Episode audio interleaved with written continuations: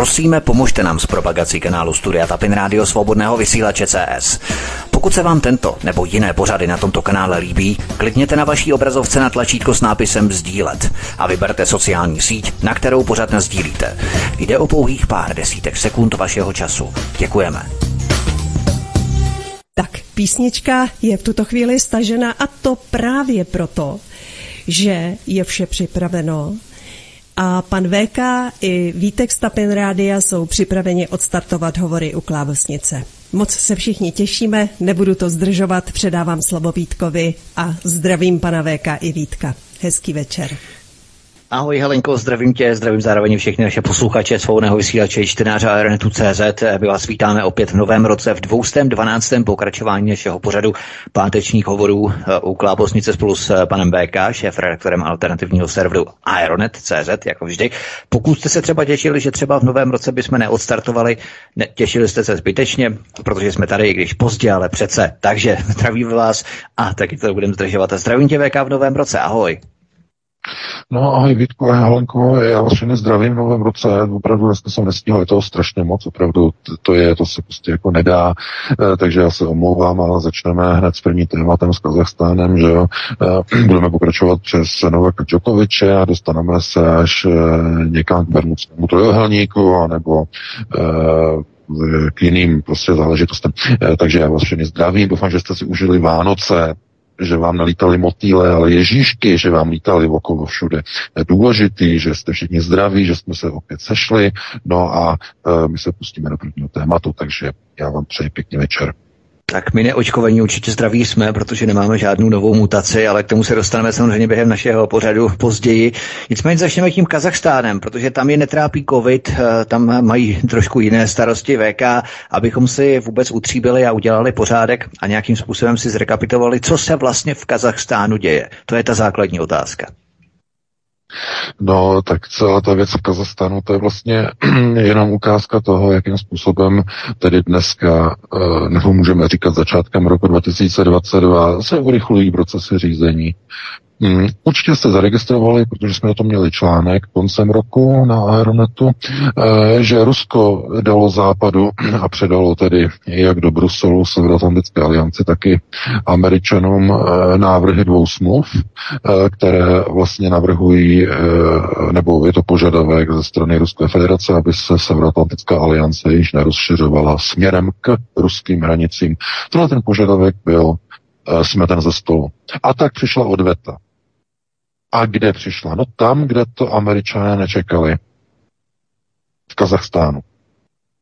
Kazachstán ještě v úterý a řekněme na tom přelomu eh, toho úterka a středy, eh, to z prvního pohledu vypadalo jako další pokus o barevnou revoluci řízenou hm, ze západu, z Evropské unie a především ze Spojených států, ale hm, tenhle ten první dojem vzal velmi rychle za své, když ruská média začala už ve středu informovat o tom, že těch nepokojů a povstání v Kazachstánu se účastní velká část ruského obyvatelstva.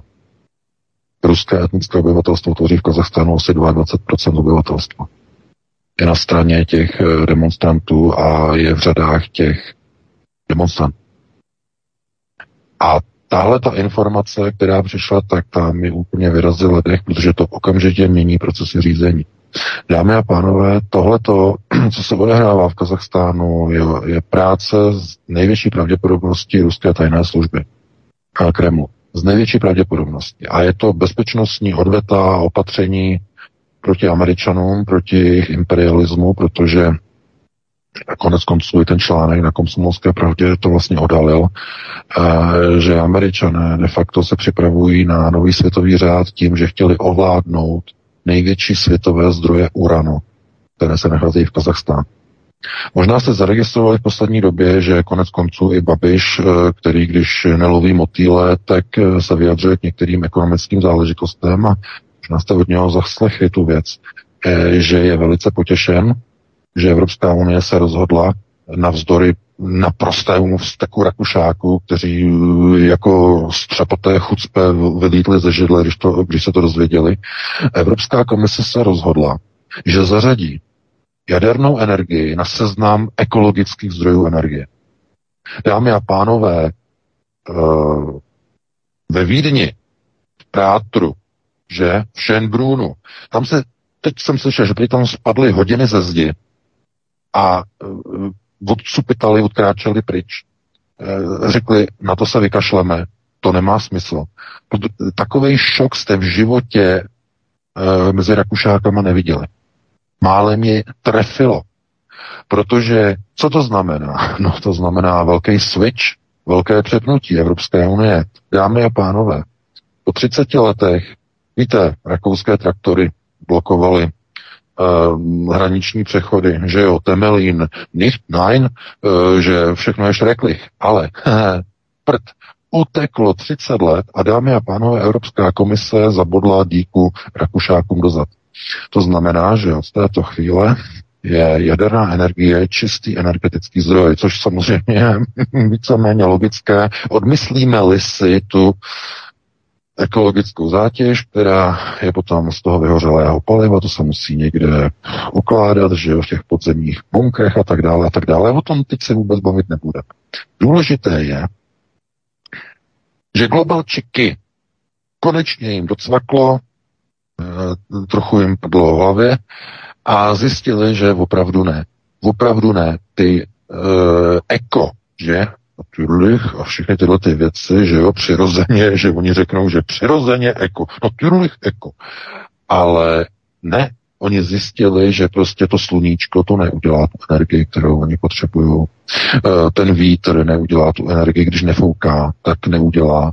Eh, oni zjistili, že prostě s tím tím dlouho nevystačí. Takže ruský plyn a ještě ke všemu, prosím vás, ruská elektřina. A tím se vyřeší velký problém. Celé Německo bude zelené úplně kompletně zelené. Celá Evropa bude zelená společně s ním, ale bude to jeden velký podvod, bude to jedno velké, opravdu vypasené chucpe, navíc ekologické chucpe a to je mimořádně vypasené, protože to se tváří, že všechno, co je prostě eko, že je zároveň i jakoby dobré pro tu planetu, ale to není pravda. Když dneska vyrobíte elektrické auto na baterky, tak je v něm taková obrovská ekologická zátěž, která e, odpovídá 120 autům se spalovacími motory. Jedno elektrické auto, a teď mi řekli, Ježíš Maria, z čeho to je? No to je z těch baterií. Ta výroba těch baterií představuje ekologickou zátěž, která odpovídá dneska výrobě 120 spalovacím autům procesu výroby. Pozor, ne provozu, jo? ne provozu, ale v procesu výroby. To je síla.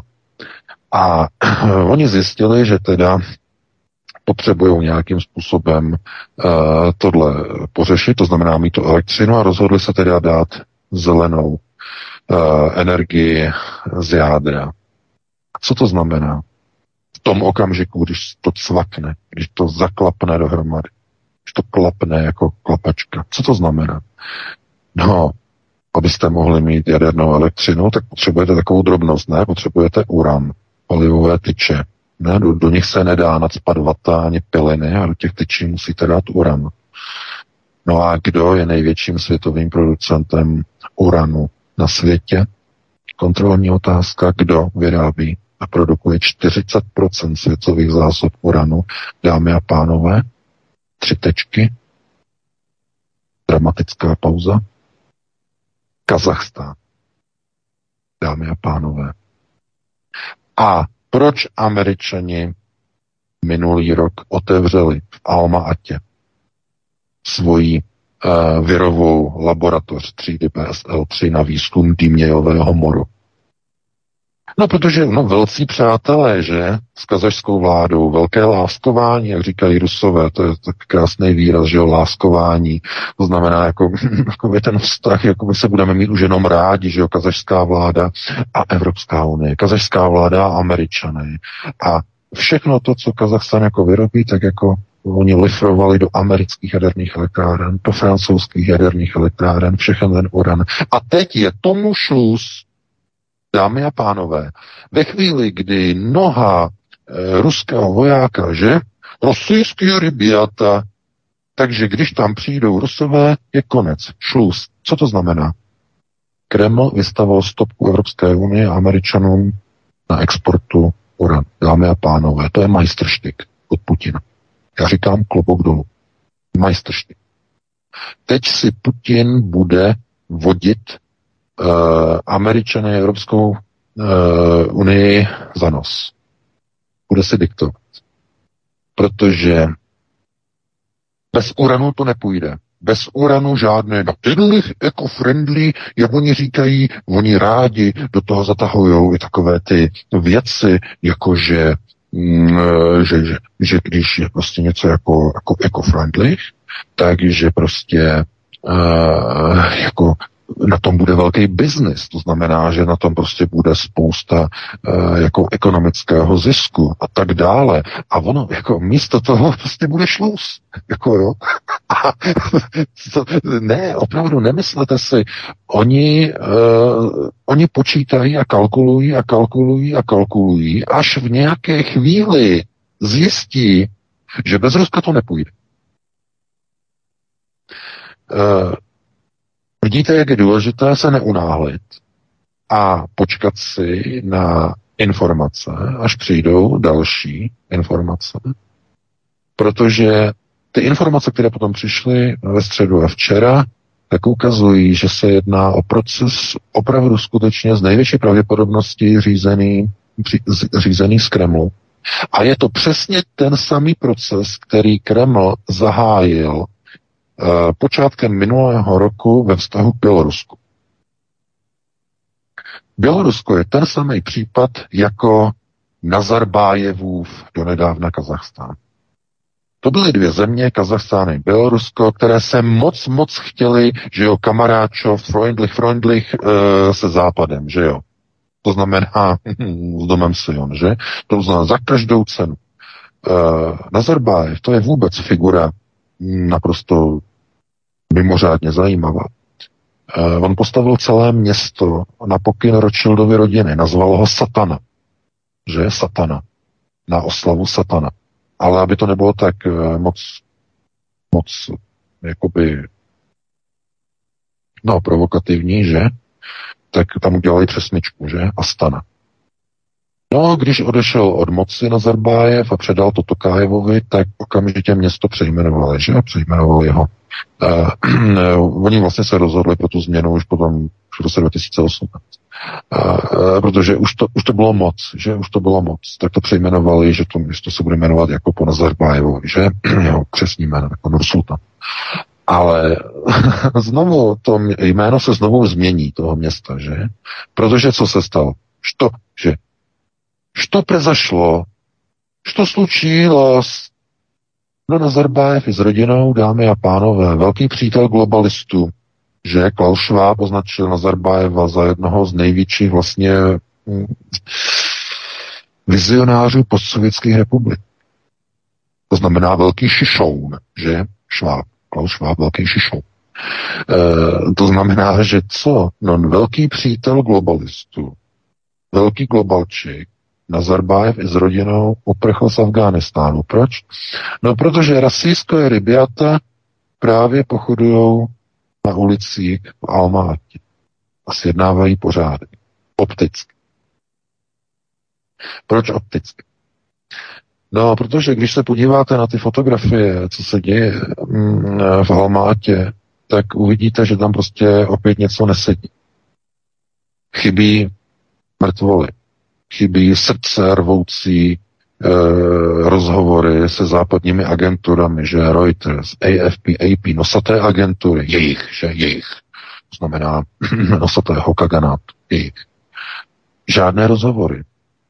Dovedete, víte, jak e, dělali nosaté agentury, včetně české, hezké televize, že?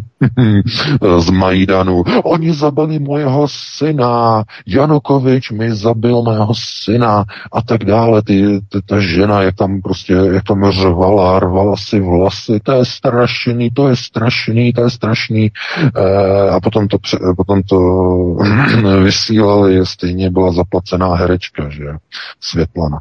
Takže takže, chápete, ale v Kazachstánu nic. Nic. Takže co to znamená? včera večer v Alma Atě se střílelo.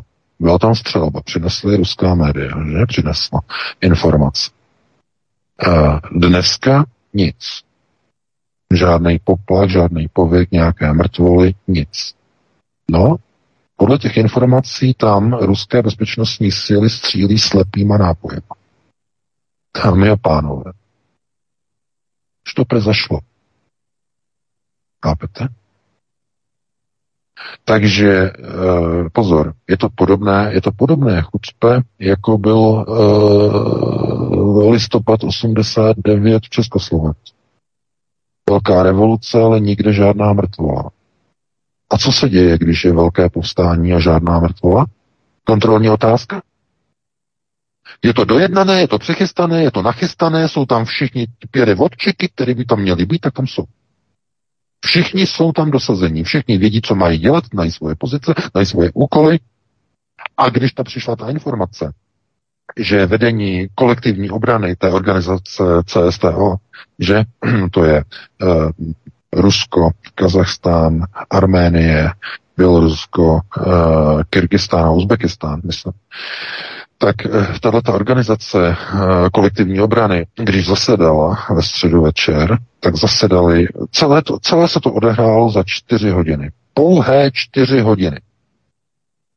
A když oni jednali o vyslání těch mírových sborů na uklidnění situace v Kazachstánu, tak prosím vás, už stála transportní letadla na letištích v Moskvě, ve Voroněži a v běloruském Minsku. Už tam byly přistavené transportní letouny. Ještě předtím, než oni začali vůbec předáci CSTO-1. Chápete? Jakmile padlo rozhodnutí večer, za půl hodiny už startovala první letadla z letišť ve Voroněži a v Moskvě. Takhle se neprovádí uh, vyslání uh, mírových sborů. Míro, vyslání mírových sborů a zajištění operace trvá měsíc na západě. Měsíc, někdy dva měsíce, než se to všechno logisticky připraví, než se určí velení, způsoby rozsahu operací, plánování a tak dále a tak dále. To znamená, to jde strašně pomalu. A když je to zrychlený proces, například v případě vyhlášení nějaké války nebo nějakého opravdu kritického stavu nejvyššího ohrožení, tak eh, ten systém toho eh, vyslání, toho rychlého kontingentu trvá minimálně týden. Minimálně sedm dní trvá, než ten nejrychlejší vlastně úderný sbor, eh, ten proces toho plánu vyslání vojsk do cizí země, než se dokáže tak rychle připravit a i těch sedm dní je velice krátká doba. A tady jim na to stačilo asi nějakých 20 minut po rozhodnutí velení CSTO. Všechno bylo připraveno. Dámy a pánové. Takže e, ze strany Kremlu je to reakce na odmítnutí dvou návrhů předložených západu koncem roku na zastavení rozšiřování Severoatlantické aliance k hranicím Ruska. A protože tohle to hrozilo u Kazachstánu, bylo zakročeno v Kazachstánu. Protože začíná to láskováním mezi vládami dvou zemí a končí to přístupovými smlouvami do EU a přístupovými smlouvami do Severoatlantické aliance. Dámy a pánové, Kreml už nemůže riskovat a pozor. Pokud mluvíme o Kremlu a různých rozhodnutích, tohle to se týká Ruského židovského kongresu. To je otázka halachy. A ten, kdo ovládne uh, uh, největší naleziště, největší zásoby, světové zásoby uranu v Kazachstánu, ten bude kontrolovat nový světový řád po energetické stránce. Dámy a pán, Rusko se tím zajistí v rámci nového světového řádu. A to je problém. Američani na to koukají jako vyvorané myši. Oni, eh, teď vidím ty reakce, eh, Biden, ten zase, zase se zašil někam do suterénu, zase prý ve sklepě zašitej. Radši se k ničemu nevyjadřuje. Chápete? Eh, to je, to je, to je země v destrukci. Spojené státy to je země v rozpadu, v rozkladu. Tam prostě nikdo nevládne, tam prostě to je, to je subdukční mechanismus. Oni se hroutí sami do sebe. A, a Rusko samozřejmě o tom rozhoduje a Rusko, Rusko z toho bude profitovat. Tohle je zásadní a strategický tah ze strany Moskvy, protože díky tomu, že tam teď jsou z největší pravděpodobností orchestrovány takové ty nepokoje, že kvůli zámince zdražení LPG, že jako, tak jako záminka není úplně geniální, no tak když je nouze, no tak nějaká záminka se musí vyrobit.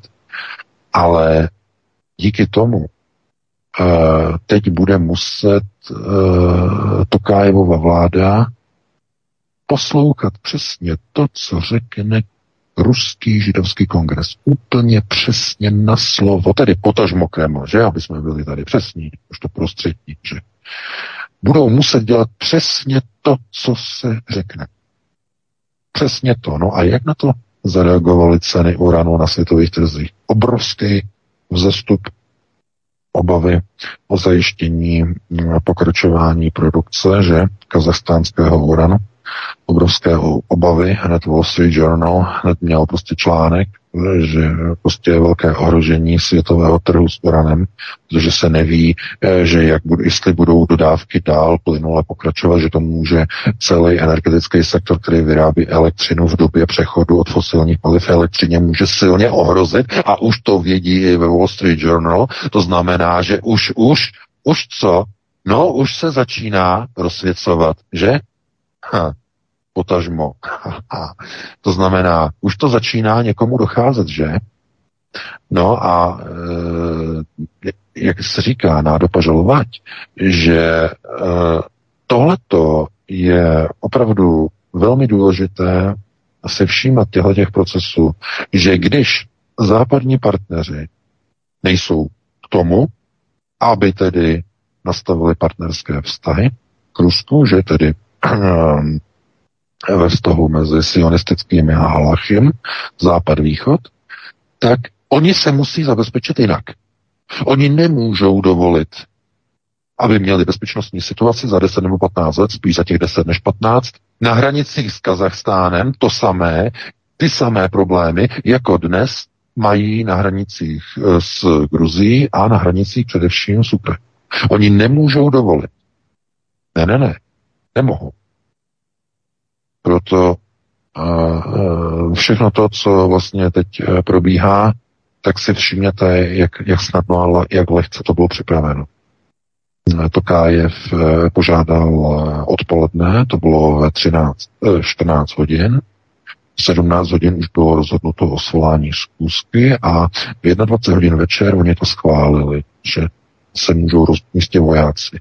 A ve 22.30 za hodinu a půl startovala první letadla s prvními vojáky e, z ruských a běloruských letišť. Chápete? Tím je to dané.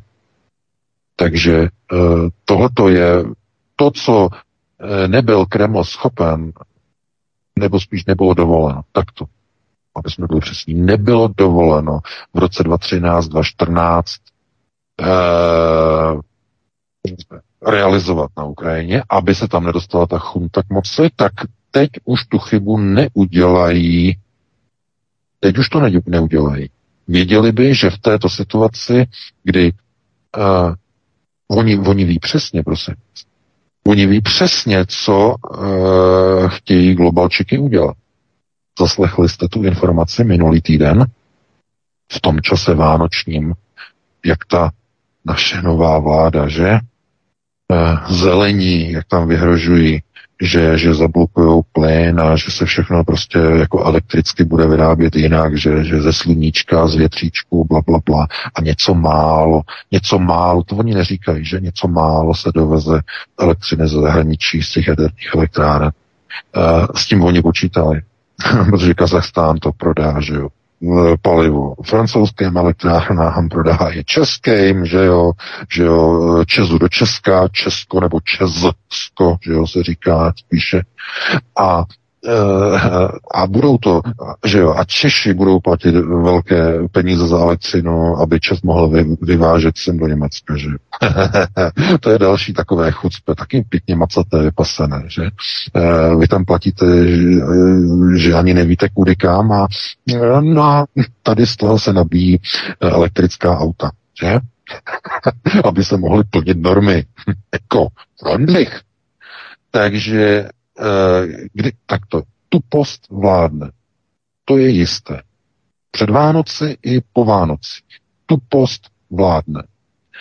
A eh, když se podíváme na eh, sliby, politické sliby, že, tak ten plán byl takový, že vyjdeme vstříc zeleným, zablokujeme už hotový Nord Stream 2, Oni se s tím zahrávají pořád. A tu elektřinu, kterou by byly bývaly, vyráběly e, elektrárny předělané na plyn, tak budeme vyrábět e, z jádra, ale ne z naší německých elektráren, které odstavíme, ale eh, aby, aby ekologicky ten uran zatěžoval jiné země, jiné elektrárny někde zdaleka, že jo, jako je Rumunsko, jako je e, Slovensko, jako je Česko, sice taky není tak daleko za kopečkama, aspoň za těma kopečkama, že jo, když to bouchne, tak ty kopečky to záření odstíní, to se, to se vypráví. Jo, taky mezi Bavorákama také někdy mají takový nápady, jako že když to boukne v Temelíně, tak díky těm kopcům ty šumavě, ono to bude odkloněný. To jsem teď slyšel, naprosto vážně. Jako, jako. Já nevím, jestli to fakt Němci myslí vážně, že to takhle funguje jednoduše, ale asi jo, možná, že jo. Eh, každopádně platí, že oni pochopili, protože Evropská komise rozhodla, to víte, to je ten skandál z minulého týdne, eh, že bude tedy uran a jádro, zařazeno na seznam ekologických zdrojů energie. No a tohleto je čára z rozpočet, protože jestliže Rusko teď ovládne procesy v Kazachstánu, samozřejmě nepřímo, to ne, že tam bude nějaká okupační e, armáda, to ne, ale procesy budou ovládnuty stejně, jako ovládá Kreml procesy v Minsku, Bělorusku, to sam, tak to bude ovládnutý Kazachstán to znamená z Kremlu potažmo přes Ruský židovský kongres. Tak to bude nastaveno. A budou kontrolovat jakožto největší producent uh, uranu na světě budou kontrolovat ceny uranu a celý obchod s uranem skrze Kazachstán.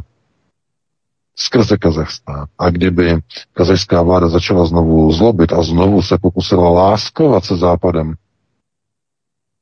tak jsou tam znovu připraveni ty demonstranti znovu se využije nějaká záminka, LPG nebo něco jiného a znovu ta vláda bude muset se dostat zpátky do řady.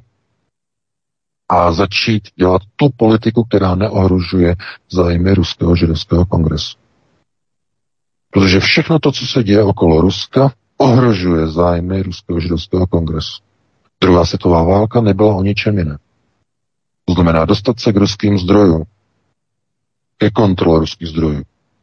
První světová válka, když probíhala, když její, to znamená, eh, když se carské Rusko zapojilo do první světové války a potom, eh, že uzavřelo separátní mír eh, tady s Německem, tak ten proces de facto vhodil vidle do plánu, do Moročilka. Proto byl v roce 17, že už v lednu byl vyslán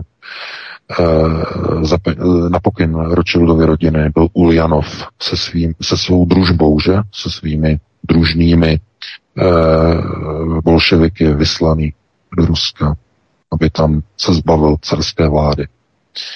Protože si car dovolil se postavit proti plánu, že? Proti systému rozdělení.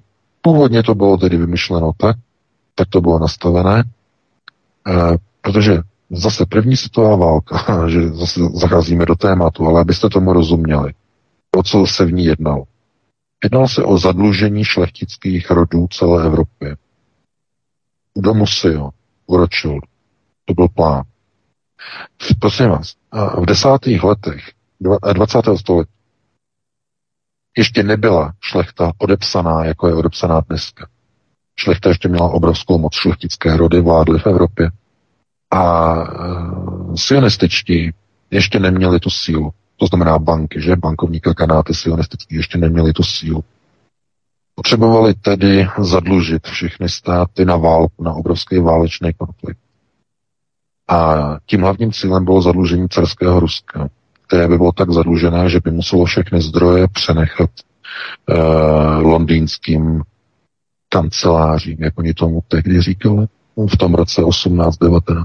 Tomu říkali londýnské kanceláře. Když tohleto někdo slyšel, tak to znamenalo dům Rothschild.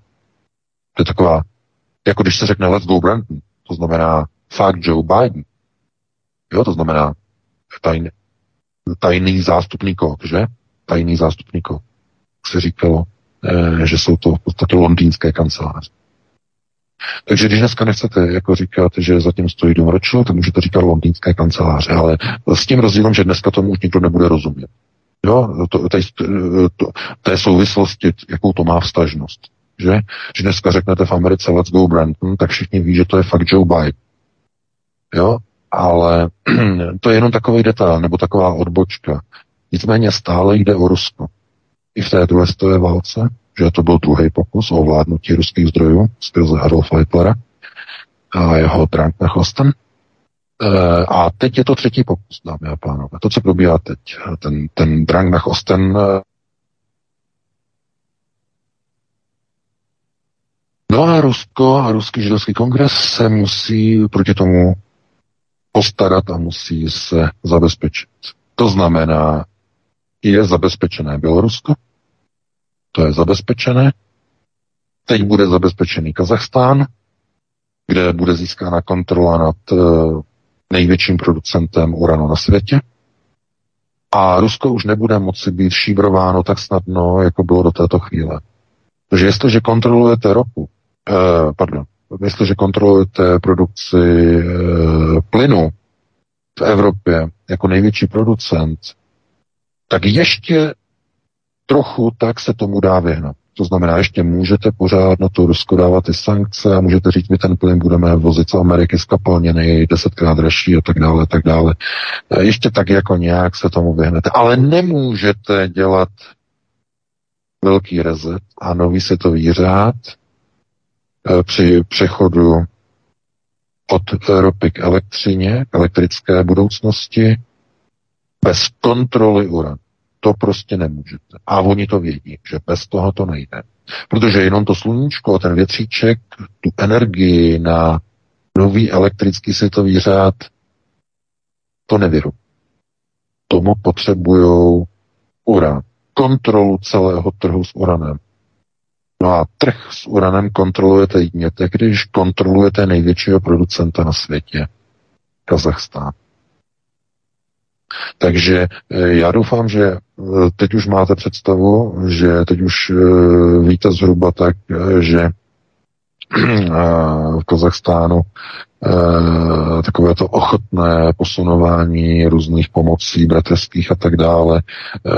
Během několika desítek minut už jsou vojáci v letadlech a už vědí přesně, co mají dělat. Je snaha jako by vyvolat nějaký dojem, že to bylo operačně zařízeno v hodině 12. ale ve skutečnosti každému, kdo byl aspoň na pár měsíců na vojně, musí být jasné, že takovéhle operace musí být připraveny mnoho, mnoho měsíců dopředu. To se prostě nedá dělat během jednoho večera, jako jsme to viděli ve středu. Takže takhle bych eh, já tady to téma mm, uzavřel, no a eh, pustíme se Vítku do dalšího tématu. Určitě máme 2027, takže se ještě, ještě stihneme minimálně dvě témata. Vypravíme, vypravíme se do Austrálie. Australská vláda totiž zavřela Novaka Djokoviče, pardon, Djokoviče do hotelu pro běžence a zrušila mu výzum, aby odvedla pozornost od vyhlášení zákazu vycházení a chození do práce pro neočkované Australany v severním teritoriu. A to kvůli pouhým 256 novým pozitivním testům v celém teritoriu. Šéf Rady ministrů vystoupil na tiskové konferenci a cynicky oznámil, že opatření se týkají jen neočkovaných nakažených. Kdo chce chodit do práce a opustit byt, musí si nechat vstříknout rostok. Testy se neuznávají. A srbský tenista je tak vhodným odvedením pozornosti od terodu, který dnes v severním teritoriu experimentálně spustila tamní vláda. Je to něco jako u nás, kdy začínají bubnovat na třetí jehlu, pardon, na čtvrtou jehlu na jaře s Omikronem, který paradoxně vyhání lidi z nemocnic nebývalým tempem, takže je to neskutečně smrtelný virus. Ale co v té Austrálii, to je přece ten finální status, do kterého chtějí ti psychopati dostat nás všechny, že? No ano, samozřejmě. Eh, konec konců v Číně už to zavedli. Tam postoupili na nejvyšší level. V Číně už nepouštějí lidi ven, pokud nejsou očkovaní ani, ani na ten nákup potravin, ani na ten nákup léku. Eh, to je ta informace, myslím, ze včerejšího dne. Eh, bylo to i v tisku, v evropském tisku. To znamená jako úplná novinka lidé si tam mohou tady ty věci, jako je prostě jídlo a tak podobně, objednávat pouze online. To znamená pouze na donášku. Pouze na donášku, ale tam je s tím problém, že oni pokud mají nízké sociální skore, sociální kredit, tak mají odpojený internet. Jo, to je jeden z těch problémů, který oni tam mají při klesnutí vlastně eh, toho sociálního kreditu čínského obyvatelstva, když vám klesne že je pod tu úroveň, eh, myslím těch 67 bodů, že 67 bodů, eh, tak vám eh, operátor odpojuje internet. A když vám klesne pod 50 bodů, tak vám odpojí i mobilní telefon. Jo, s výjimkou teda nouzových čísel. Zůstanou vám fungovat nouzová čísla na záchranku a na policii a na hasič. ano, Dámy a pane, to ještě o tom vůbec netušíte, protože to jsou věci jenom reálie z Číny, ale tohleto eh, je plánováno pro celou západní eh, civilizaci v rámci globalizace, tedy pod londýnskými kancelářemi, pod nimi, aby bylo jasné. To je ten plán. A to, že v té Austrálii eh, provádí tyhle ty věci, tak to jistě víte kvůli tomu, čemu to, já jsem o tom hovořil, myslím před Vánoci, to ještě zopakuju. E, za druhé světové války britská vláda, britská královna na válečné úsilí si půjčili peníze na celou válku, na celou druhou světovou válku, abyste tomu rozuměli. E, si britská vláda půjčila u domu Rothschild. A celý ten úvěr byl zaručen australským kontinentem. Kompletně celý. A ten dluh nebyl nikdy splacen. Nikdy.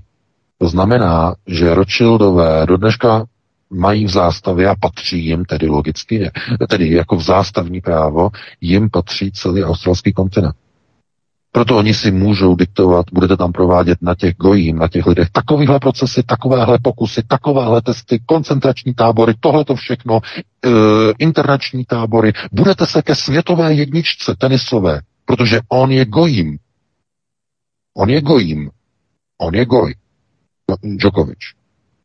A ještě navíc Slovan. To je, no to je úplně jako červený hadr na býka, dámy a pánové.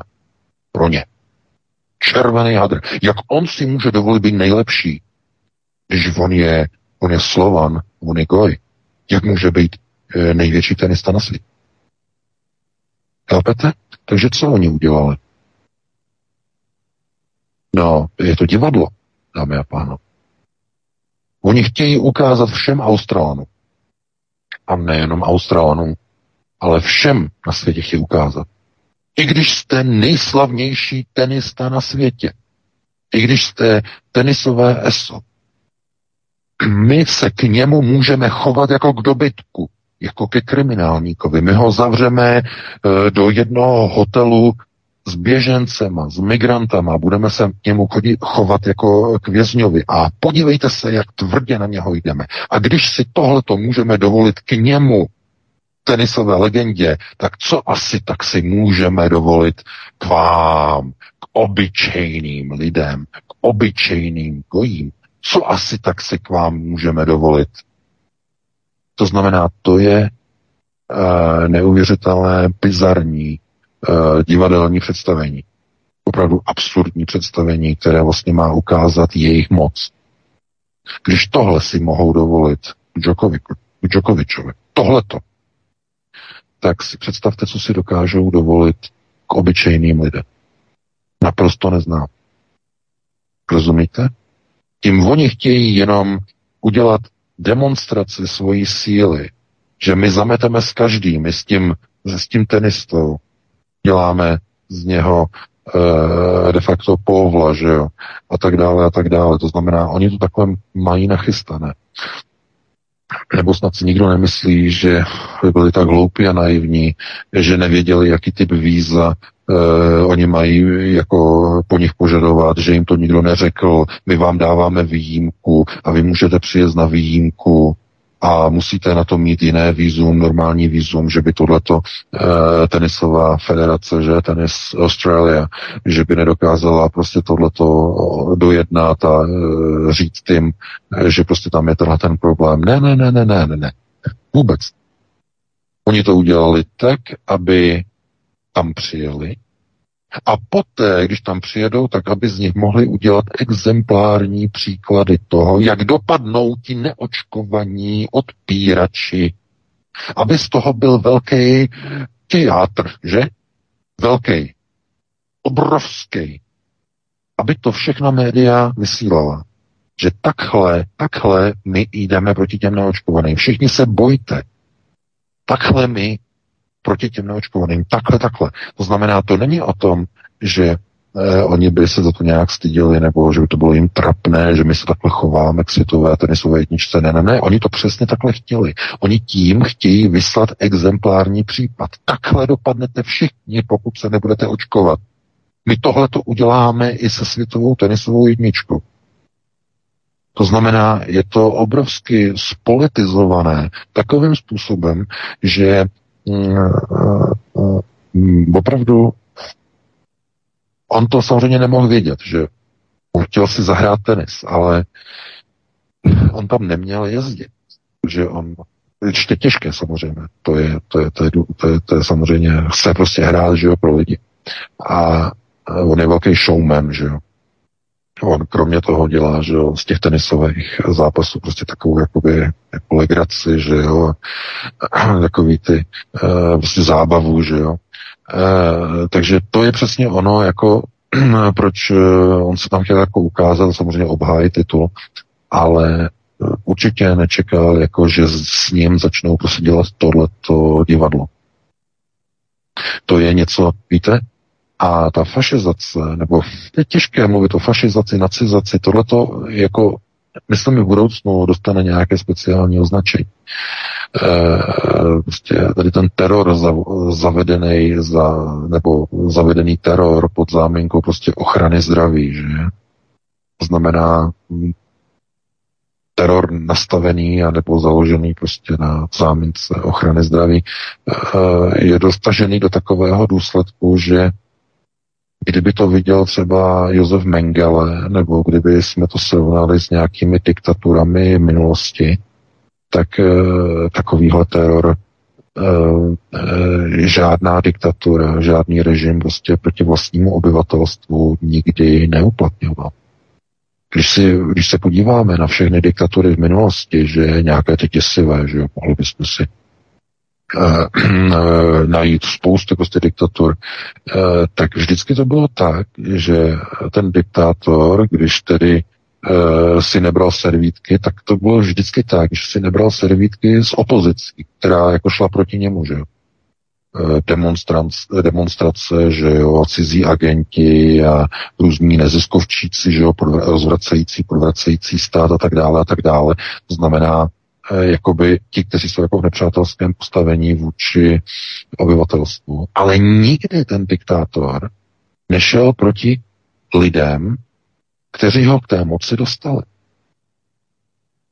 Jo, to znamená v těch revolucích, a to byl Muammar Gaddafi nebo další, nebo Fidel Castro, eh, když se dostali k moci, tak nikdy eh, prostě ten vůdce nešel proti vlastním lidem. Ani ti komunisté v roce 89 v Československu.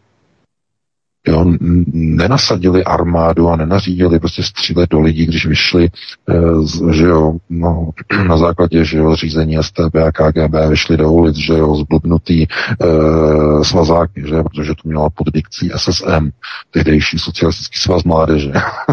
Řekli, dělejte revoluci, e, STBáci. A e, tak eh, ti lidé samozřejmě, oni, ti komunisté nebyli takový, že by řekli, my za každou cenu zůstaneme u moci, za cenu prostě, že postřílíme všechny ty demonstranty. Chápete? Ani oni to neudělali. Ale teď žijeme ve společnosti, kdy demokraticky zvolení e, zástupci lidu kteří jsou zvoleni, ještě stále říkají jméno, i když s velkými prostě uh, uvozovkami v demokratických volbách víceméně, pokud nejsou prostě uh, ošéfovaný, tak víceméně stále ještě v demokratických volbách zvolenými zástupci. A ti zástupci, jakmile se dostanou k moci, tak začínají terorizovat vlastní obyvatelstvo. A co je nejhorší, to obyvatelstvo po nějaké době to přijme za součást nového normálu. To znamená, nejprve tomu zlu ustupují, později to s tím zlem kolaborují a v poslední fázi začnou považovat to zlo za nový světový řád, za nový normál. To jsou ty tři fáze. A tohleto není normál. Kde se berou ty tři fáze? To znamená, že lidé tomu teroru e, začnou jakoby e, najednou podléhat, že si nechávají brát prostě občanská lidská práva. Že to dochází tak daleko, že někdo má tu drzost vám omezovat lidská práva za to, že vy jste si nedovolili do svého vlastního těla vstříknout experimentální látku a rostok, za kterou ta farmaceutická firma dokonce ani nenese zodpovědnost, protože u Evropské komise si vyjednala indemnitu a výjimku, takže tu zodpovědnost nenese vůbec nikdo. A dokonce to zachází tak daleko, že e, chtějí e, tuhletu látku píchat do vašich malých dětí a když nebudou jí mít eh, píchnuto, tak jim zakážou chodit do školy a, eh, že jo, fyzicky a mm, nebo jim dovolí, ale musí se tam prostě rejpat prostě v nose kvůli nějaký zatracený chřipce. Proč se lidi nezvednou a nejdou do ulic a nesvrhnou tu vládu? Proč si to nevykřičí? Svrhnutí té vlády stejně jako v tom roce 89 No jo, v tom roce 89 totiž to byla jiná liga. To bylo jinak. To, když konečně se dostalo do ulice tolik lidí, tak ti komunisté měli aspoň rovný charakter a řekli si, hm, ztratili jsme podporu pracujícího lidu a celý ústřední výbor rezignoval. Chápet? A můžete vyčítat komunistům, co chcete, že jo, všichni ti, uh, že jo, ta uh, pražská náplava, že, připlavená do Prahy z celé republiky, která uchvátila Prahu, převzala kontroly řízení, že jo, kompletně na celou Prahu, tak můžete prostě uh, říkat, uh, že uh, byli takový, byli mak- makoví, ale když eh, viděli, že nemají za sebou podporu lidu, tak rezignovali. A dneska, když vidí, že nemáte podporu lidu, tak se zavřou v paláci, vypustí jednotky, začnou do vás střílet vodními děly a začnou vás nazývat opicemi, gaunery, dezoláty, začnou eh, vás urážet, vyzkouší na vás, že Alhamího nová vodní těla nakoupená, že před dvěma roky. Eh, to znamená, eh, není tam žádná zpětná vazba. Jako by to byli okupanti, jako by to byli cizí politici, kteří jsou dosazeni nepřítelem, okupačním nepřítelem. A ty ovečky, ovčané, že bé, tak ti si postupně zvykají na vakcíny, postupně si zvykají na covidové pasy a na hlavně na boostry, na dávkování, že očkování každé tři měsíce. Uh, víte, že Turecko schválilo, odsouhlasilo pátou dávku. Takže v Turecku se dává pátá dávka. A teď e, zazněla nová informace. E, farmaceutické společnosti oznámily, jako, že je doporučeno, aby prostě se lidé očkovali minimálně šestkrát, aby měli minimálně šest dávek. A e, teď už to začalo rezonovat tady v německé vládě. A ano, že minimálně šest dávek se musí tedy vyočkovat a proočkovat. Už to samé zaznívá i v Polsku. Chápete? Tyhle ty procesy. A najednou uh, si řeknete, uh, kde se to bere, ta tupost v těch lidech. Uh, prosím vás, uh, to, že tupost vládne, je v důsledku degenerace lidského genomu. Je to proces na, řekněme, proces takzvaného eugenického záření.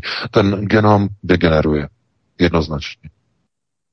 Působení výchovy, vzdělání, školství médií, chemických látek v potravinách, v jídle, ovzduší a e, radiační prostředí, především elektromagnetické vlnění, že radiové vlny, vysílače, Wi-Fi a tak dále a tak dále. Tohle to všechno působí na lidský genom a ten potom degeneruje. Degenerace znamená, že, že co to znamená, aby někdo, že to je prosté slovo, že někdo degenerovaný. Ne, co to znamená? Degenerace znamená, že e, orgán člověk, e, genom, DNA, cokoliv, že ztrácí své původní funkce, které mělo, nebo měly. Ztrácení funkcí, omezování funkcí, to je degenerace. A když se podíváte, jak děti přestávají umět psát, protože to je základní rozvoj mozku, že? To, že zavedli tiskací písmena místo krasopisu, to je kvůli tomu, že chtějí navodit indukci degenerování dětí že? Protože tím se mm, e, zastavuje vývoj mozku, když se nepíše krasopis a když se píše tiskace. Že to ví e, e, všichni vlastně neurologové, že tohle je strašně důležité. Hlavně v tom první, druhá, třetí třída. Strašně důležité. No a oni to udělali kvůli tomu, že prostě to je plán. Degenerace celé té bílé civilizace je potom úsečná v tom, že vy to vidíte i na těch politicích, že uh, že für schaffen das. Do země se valí 2,5 milionu migrantů, kteří změní e, naši sociální bezpečnost a my je začneme vítat. A všechny neziskovky se k tomu e, připojí, že jo, protože ty jsou placené od Pobalčiku. E, najednou celá společnost Eh, která by to viděla, měla by se proti tomu postavit, že ano, tak Pegida se tady stavěla, že od roku 2015 eh, se stavěla, ale to nebyla většina eh, Němců, to nebyla většina, ne, ne, ne. Je to část veřejnosti, ale ne, ne většina, protože ta většina tam měla buď v na lehátku, a nebo měla obavy a strach. Že? Protože nechtěli na sebe upozorňovat a tak dále, a tak dále. To znamená, že ve chvíli, v těchto chvílích platí potom to Goebbelsovo heslo, které on ale nesměroval na globalčiky, ale na ruské bolševiky a to bylo to heslo uchvátí-li tě, zahyneš. No ale tohle je nadčasové heslo. Tohle to totiž platí na globalisty. To platí na dnešní globalisty naprosto přesně. Uchvátili tě, zahyneš. A to je třeba zopakovávat tohoto heslo.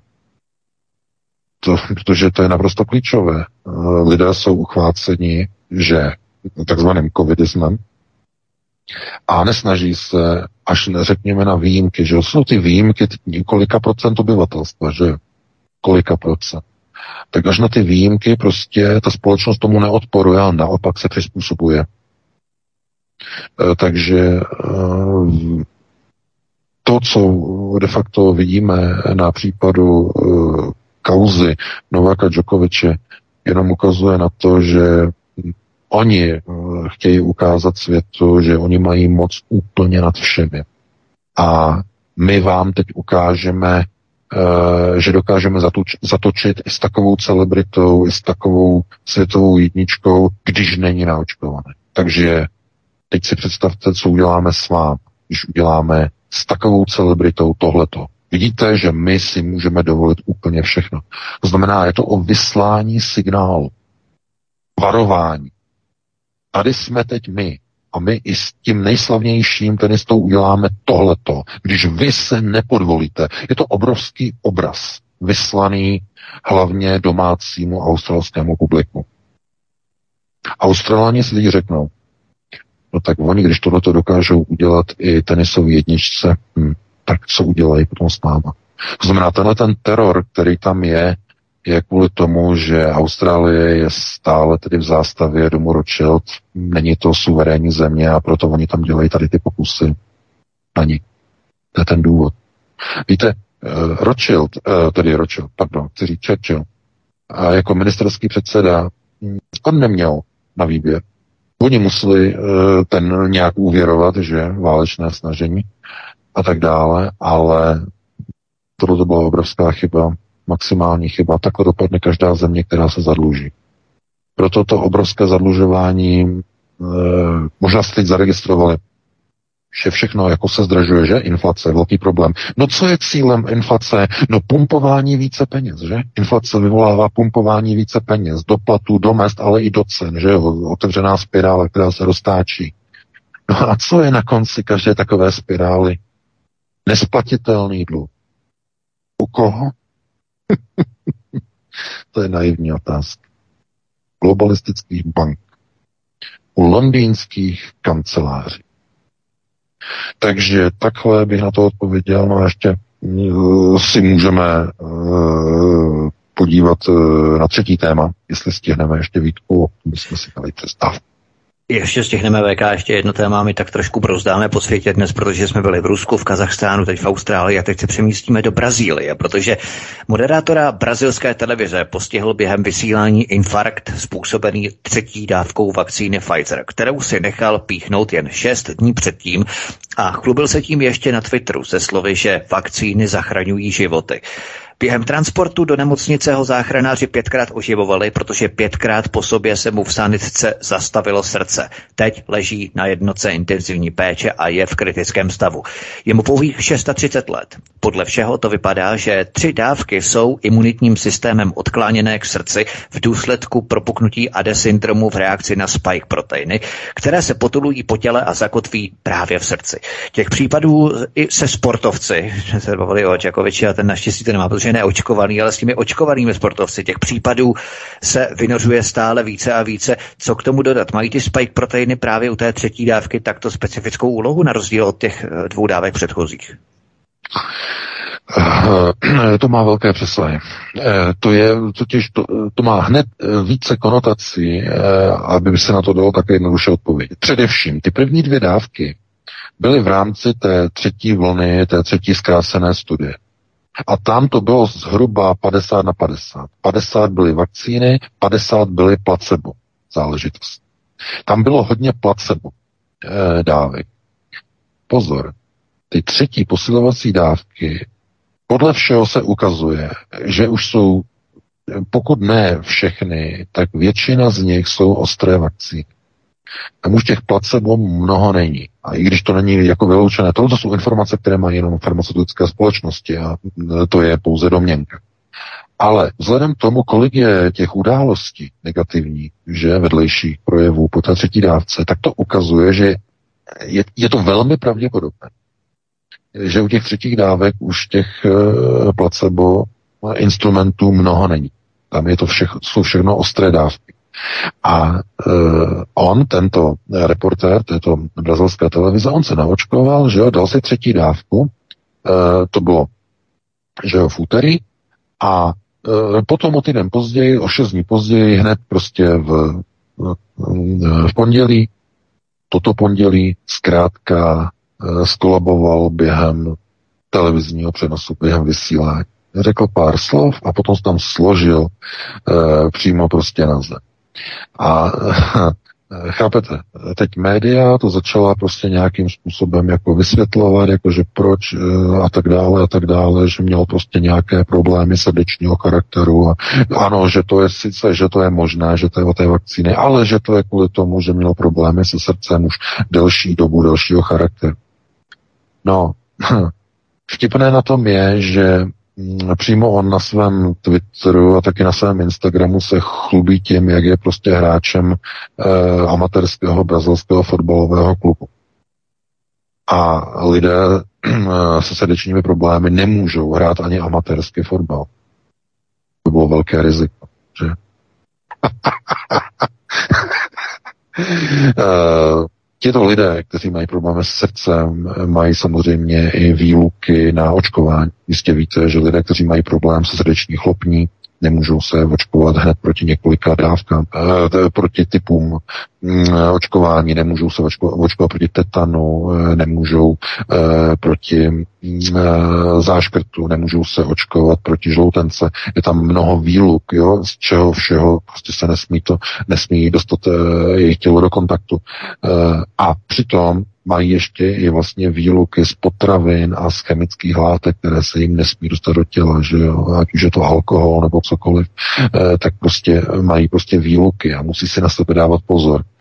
Eh, tady prostě máme moderátora, který do sebe narval tři dávky, údajně měl tedy dlouhodobé problémy se, se srdcem, podle tedy médií, že? Damage control. A ještě ke všemu hraje amatérský fotbal. A tomu máme věřit, že? No samozřejmě, dámy a pánové, musíte si uvědomit, že, že to je takový průser e, ve směru k reputaci vakcinace. Že oni musí to nějak vysvětlit, nějak to prostě musí zmanažovat a provést damage control. A oni tedy jako řekli, že prostě měl problémy se srdcem a přesto jakože byl zodpovědný a nechal se prostě očkovat. Chápete? Tohle to je už v rovině, v rovině idiocie. Pokud by to byla pravda, ten člověk regulárně chtěl spákat sebevraždu a už delší dobu. Protože jestliže věděl, že má problémy s srdcem a hraje fotbal a ještě se jde třikrát očkovat, tak uh, se chtěl pokusit o sebevraždu, jinak to prostě nejde vysvětlit. Ale uh, víte, uh, ten hlavní signál je o tom, že všechny ty informace, které přichází z alternativy, protože na mainstreamu je nenajdete, ale ty informace z alternativy, které hovoří o tom, že tyto vakcíny mají velmi nezvykle vysoké procento eh, vedlejších eh, projevů a vedlejších poruch projevovaných především s problémy srdeční činnosti, to znamená, ať už je to myokarditida, eh, to znamená zánět srdce, srdečního svalu, no, kvůli oteklým cévám, že? Ty spike proteiny vedou k otoku cév, eh, cévního vyživování srdečního svalu a to srdce eh, dostane zánět, že, když si ho představíte. Je, je zanícené. E, a nebo dojde k infarktu, protože se ucpe céva, ucpou se tepny, někde se něco uvolní, dojde ke koagulaci, vytvoří se tromb, který ucpe tu cévu. No tak eh, znovu se ukazuje, že eh, ty spike proteiny z těch, především z těch třetích dávek, jo, z těch třetích dávek, mají tu tendenci na místo, aby se usídlili v plicích, to znamená v buňkách plic, tak se přesouvají Něco je blokuje, něco je blokuje, nemůžou se dostat do plic. A teď kontrolní otázka, dámy a pánové, co je blokuje? Co je blokuje?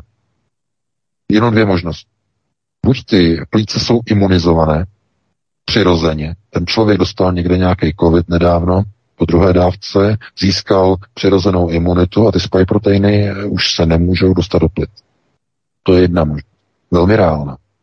A druhá možnost je, že ten člověk je impregnovaný jeho plicní buňky jsou obsazené rezistorem, to znamená nějakou látkou typu téhle, typ, typu právě této vakcíny, to znamená, jsou vyplněné rezistorem, nemůžou být obsazeny a tyto spike proteiny tudíž si hledají náhradní místo. Na, ty náhradní receptory, eh, které vlastně eh, přilnou, tedy když si představíme vlastně ten receptor eh, té buňky nebo té tkáně, tak aby vlastně proniknul dovnitř do té buněčné, uh, tou buněčnou stěnou.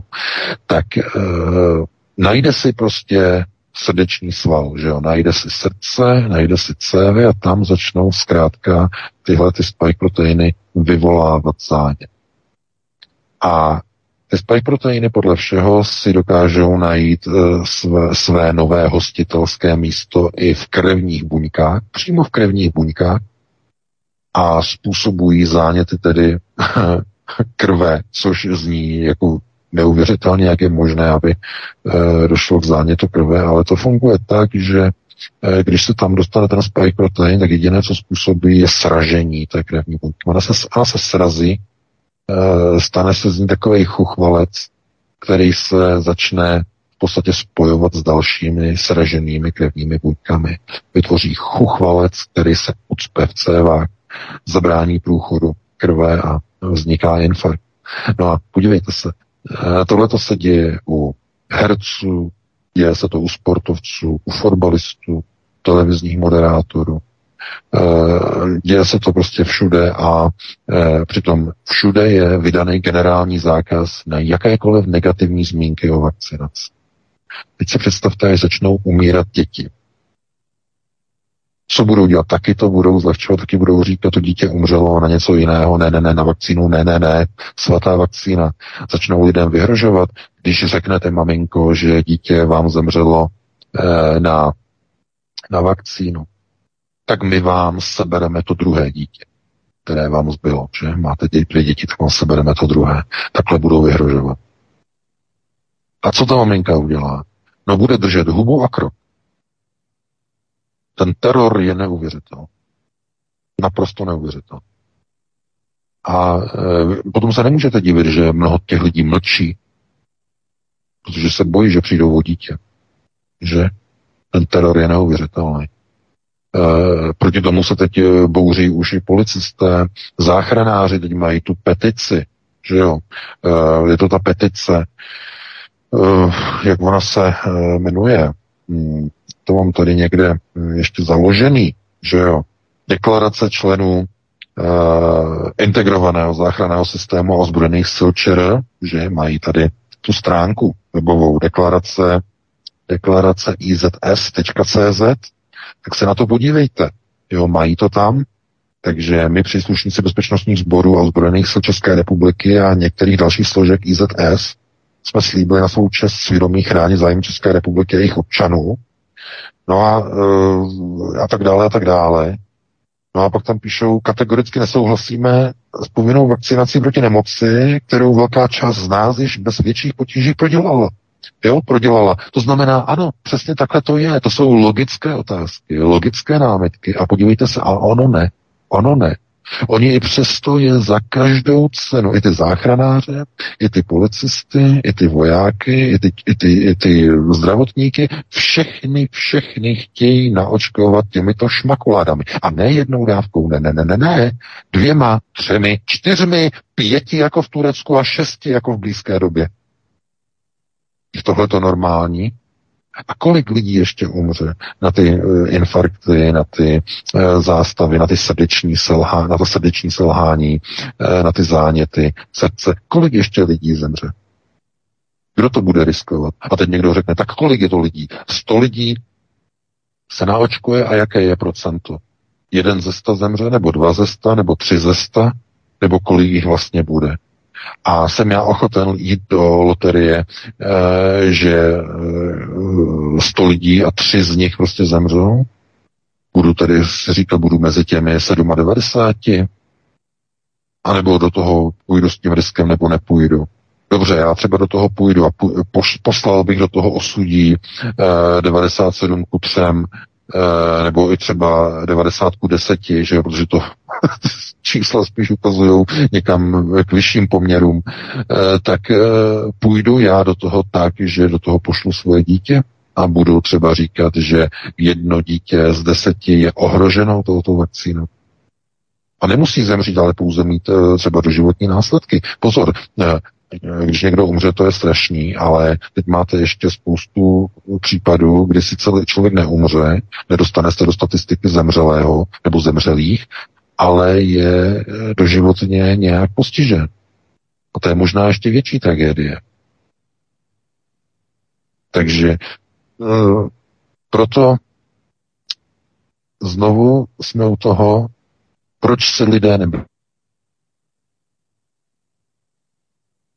Mnozí už se nemohou bránit, protože mají o co přijít. To je ten problém. Mají o co přijít. Mohou přijít o dítě, že jim ho sociálka vezme. Eh, můžou přijít o zam zaplatí, že jo, nebudou mít na placení nájmu a leasingu a splátek a hypoték, že? E, nemají sílu na to, aby e, odmítli a potom přišli o e, přístup do školy, že jo, protože nebudou moci chodit do školy. A vidí okolo sebe spoustu lidí, kteří nejsou ochotní se proti tomu postavit společně. Vezmete si 20 lidí v nějakém kolektivu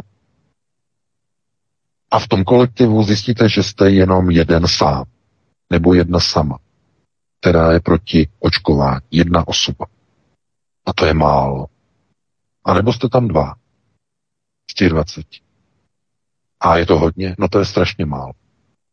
No kdyby vás bylo aspoň pět, jenže i kdyby vás bylo jenom pět, tak v tom kolektivu 20 je to stále strašná menšina a budou mít problémy. Těch 20 lidí, z těch 20 lidí pět se zbaví, není problém. Kdyby jich bylo sedm, no to už by byl třeba problém. Tam už by problém byl. Kdyby jich bylo deset, polovina, no tak tam už by to nešlo. Tam už by ten odpor, to už, to už by nešlo, že vyhodíme polovinu. Nejde, to by nefungovalo nic, kápete. Takhle by to, kdyby to takhle fungovalo, tak ta společnost je ještě zdravá, je v pořádku, není zdegenerovaná, ale jelikož nět není, důsledkem je degenerace. Degenerace společnosti. To znamená, už ne, nemá sílu, buď nemá sílu, a nemá do, nebo dokonce nemá už zájem chránit vlastní svobodu vlastní občanská lidská práva. Ten člověk na to úplně rezignuje. A rezignuje kvůli tomu, že ví, že nikdo další z jeho okolí se k tomu boji za svobodu k němu nepřidá. V tom jeho pracovním kolektivu, v tom jeho školním kolektivu, v tom jeho kolektivu, tam v tom závodě, v tom podniku, kde, kde pracuje, v tom úřadě, kde on je zaměstnaný. To znamená, tam všude on nenajde eh, dostatek lidí se stejným nebo podobným smýšlením proti vakcinaci a za ochranu svobody občanských a lidských práv, jako má on nebo ona. To je tragédie. Takže takhle bych to ukončil. Máme 21.05. E, Vítku, dáme si přestávku nějakých 7-8 minut a potom bychom se hned pustili do telefonických dotazů. Tak přesně tak, dáme si pauzu, dáme si dvě píšničky a potom přijde řada na vás, milí posluchači. Helenka vás potom prozradí tajné číslo, vy můžete uskutečnit potom tajný telefonát, my si vás samozřejmě budeme nahrávat během vašeho dotazu a všechno, co řeknete, použijeme proti vám. Takže doufám, že se na to těšíte. Dáme si píšničku, co si nahrajeme, co si zahrajeme, Helenko. Hudební předstávku odstartuje česká roková kapela Kex svým hitem Jak děkuje se andělům. Prosíme, pomožte nám s propagací kanálu Studia Tapin Rádio Svobodného vysílače CS. Pokud se vám tento nebo jiné pořady na tomto kanále líbí, klikněte na vaší obrazovce na tlačítko s nápisem Sdílet a vyberte sociální síť, na kterou pořád sdílíte. Jde o pouhých pár desítek sekund vašeho času. Děkujeme. Tolik hudební přestávka. Písničky dozněly a já se ptám, jestli Vítek Stejně tak jako pan VK jsou na svých místech a můžeme pokračovat, protože posluchače, který se dovolal do svobodného vysílače, toho už máme. Ano, díky jaderné elektřině z Temelína jsem tady připraven a funguju. No, čekáme, čekáme. Skvělý. tak tedy první volající, hezký večer, můžete se ptát? Dobrý večer, Ben, Praha. Eh, chtěl jsem se zeptat, eh, vyšla teď koncem roku v českém překladu kniha od ruského historika Tamanského. Jmenuje se Jiné dějiny antického Říma. Jestli má o tom tématu pan VK nějaký povědomí a pokud ano, co si o tom myslíš? Nic si nemyslím, protože to neznám, nečetl jsem to, jo? Tak děkuji za dotaz. To je rychle. Také děkujeme. Tak, tak. děkujeme za dotaz. Myslím, že římská říše to je v podstatě jako impérium, které ve svém zániku nebo ve svém eh, sestupné trajektorii se podobá poměrně i našemu systému, co se týče těch různých neduhů, které provázely právě zánik Římské říše a potom jeho rozpad, východní, západní část a tak dále. To můžeme celkem paralelně úspěšně připodobnit našemu systému, ale eh, volá nám někdo další, Helenko? Ano, máme, máme telefony. Já vás poprosím, abyste si stlumil a můžete hned do vysílání. Hezký večer. Super, děkuju. Jmenuji se Nela, zdravím všechny. Posluchačka Nela, zdravím všechny. Ráda bych se pana VK Vítka, možná asi víc Vítka zeptala. Uh, teď proběhla konference, Živá kapka se to jmenovalo. A chtěla jsem se zeptat, jestli by pan VK třeba měl nějakou naději, že by se mohlo tady v České republice něco změnit. Uh, protože třeba policajti řekli, že vlastně nebudou vyhazovat za to, že jsou v policejních složkách jakoby neočkovaní. Tak by mě tam zajímal názor. Děkuji moc. Mějte se, na schlé. Prosím vás ještě, Nili, jaká konference to byla? Já jsem nezaznamenal ten název. Uh, živá kapka, konference, Živá jo, kapka živá se to mě jmenovalo. Teď už byl čtvrtý díl, uh, pan Reichl tam vystupoval, paní Monika Vaxmunská a spousta dalších Jasně. jiných známých osobností lidí. Prostě jenom by mě zajímalo, jestli je možnost tady něco změnit v té české republice, že se ty lidi vlastně probouzí. Děkuju. Také děkujeme. Děkujeme. Já jsem teď ještě jenom, než ti VK předám slovo, protože ty tu máš víc co říct než já. Já jenom jsem dělal rozhovor s Láďou z Kanady. On se vyjadřoval v tom, možná to mnozí slyšeli, kteří nás poslouchají, že v Kanadě se eh, tomu protestovali, je a pardon, tomu postavili v rámci povinné vakcinace dva federální největší policejní odbory. Takže i policajti v Kanadě a ne žádní druhořadí, třetí řadí někdy nějaký okresní policisté, ano, a to jsou prostě opravdu obrovské federální policejní složky, policejní odbory. A ty se důrazně postavili proti povinné vakcinaci, takže proti povinnému očkování, to znamená, že policisté napříč, si myslím, a o mnohých zná, o mnohých ještě nevíme, myslím, že hasiči v New Yorku zase se proti tomu postavili, ano. taky obrovské odbory a tak dále, to znamená, že to není tak úplně zabité v těchto složkách. Ne, no takhle, eh, já jsem to, to kapka pro život, tady ta videa zaplavila zaplavila, zaplavila alternativa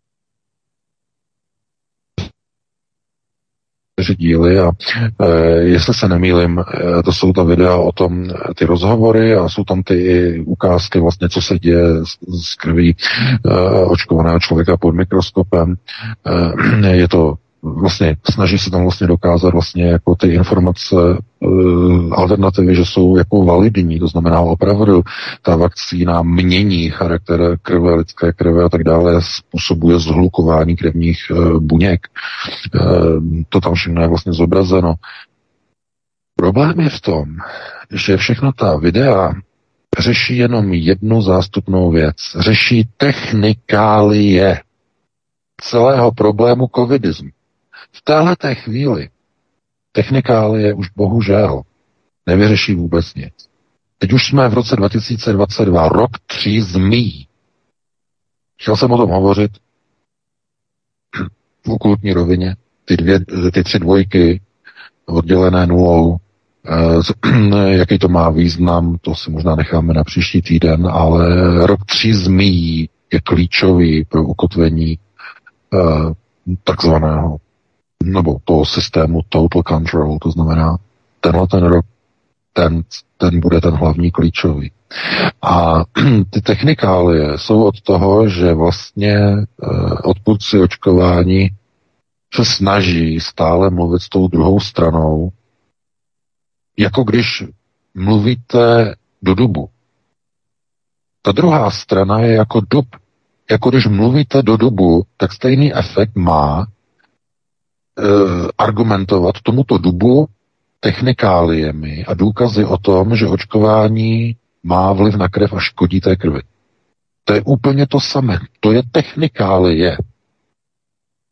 Covidisté, covidiáni, jsou příslušníky novodobé, je to forma New Age náboženské sekty, a už to není sekta, protože sekta je jenom malá odnož. Jo? Izolovaná. Tohle to není sekta, to už je víra. Už je náboženská víra. Covidiánství je náboženská víra v zázračnost, eh, všemohoucnost a ve spásu eh, vakcinačního roztoku. Lidé nevěří v Krista, věří ve vakcínu a jehlu.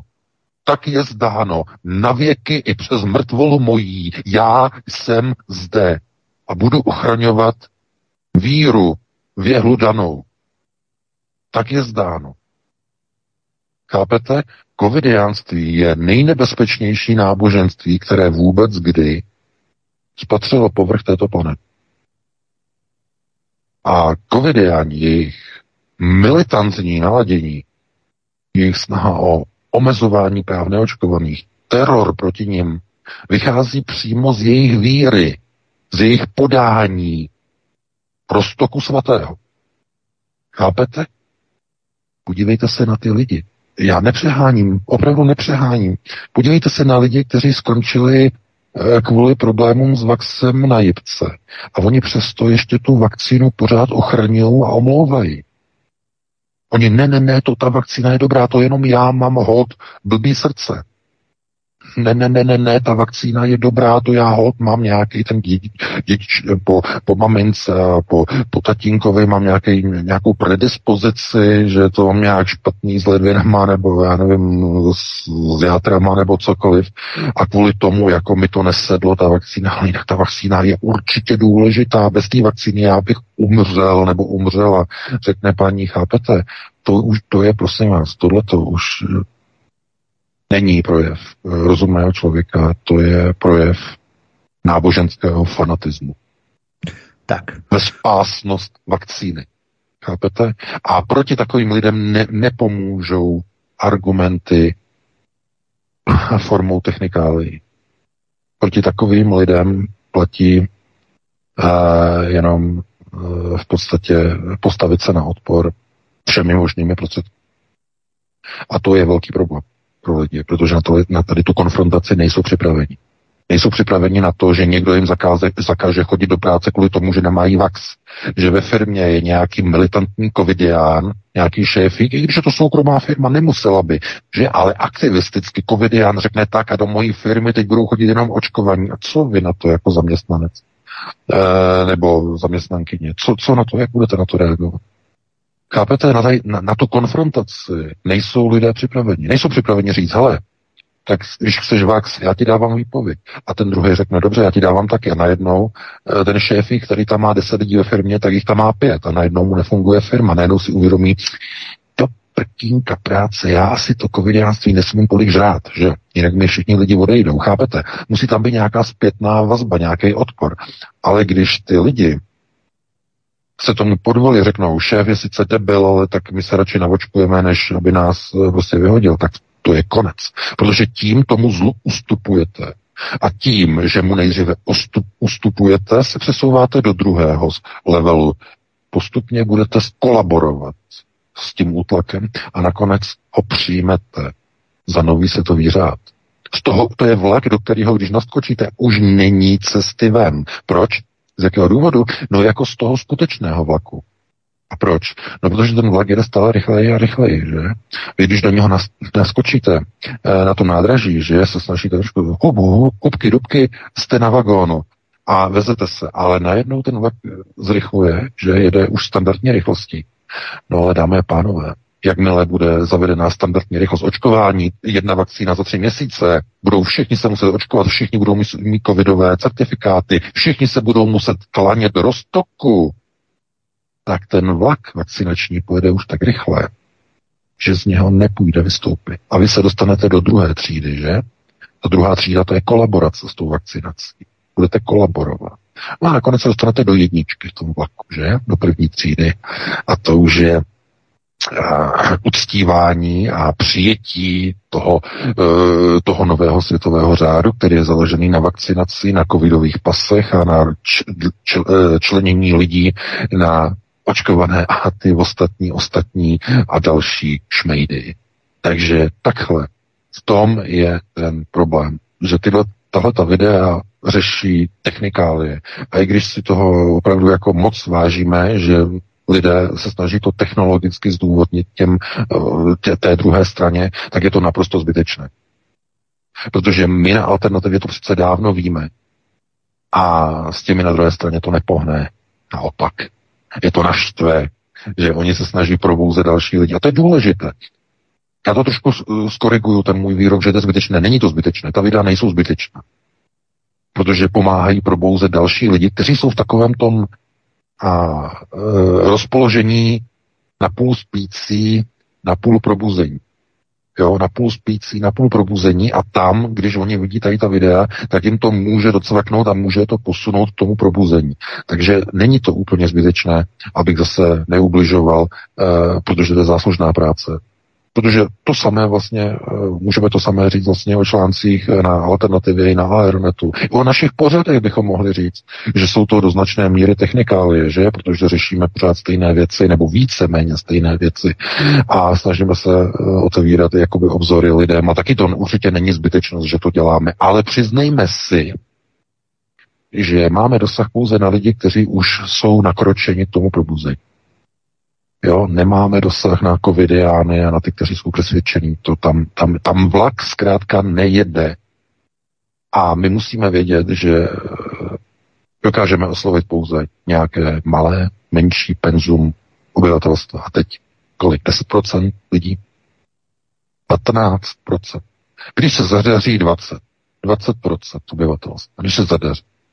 Ale ta drtivá majorita té společnosti už jede jeden z těch tří levelů. Buď ustupování covidiánům, nebo kolaborování s, covidia, s, s covidiány, a nebo už jsou v té jedničce v tom vlaku vakcinačním a už uznali a přiznali a vzali za svůj nový světový řád, kde bez vakcíny, bez covidového pasu a bez dělení na očkované a neočkované už to zkrátka nikdy jinak nebude. Takže takhle by na to odpověděl a pustíme se do dalšího volající. Další volající je připravená, hezký večer, můžete se ptát. Já vás taky zdravím všechny do studia i pana Vajka a prosím, měla bych dotaz.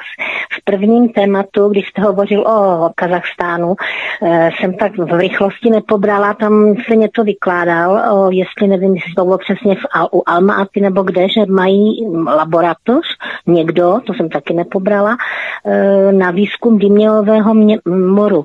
To jsem se teda zalekla, protože jednou je to covid, pak to může být dymělový mor, tak bych měla do toho, z toho teda strach. Můžete k tomu něco ještě říct? Děkuju a mějte se pěkně zdravím a zítra se sejdem v Brně u Janáčkového divadla na demonstraci. Naschledanou. Děkuju. Děkujeme. No, já děkuji za dotaz.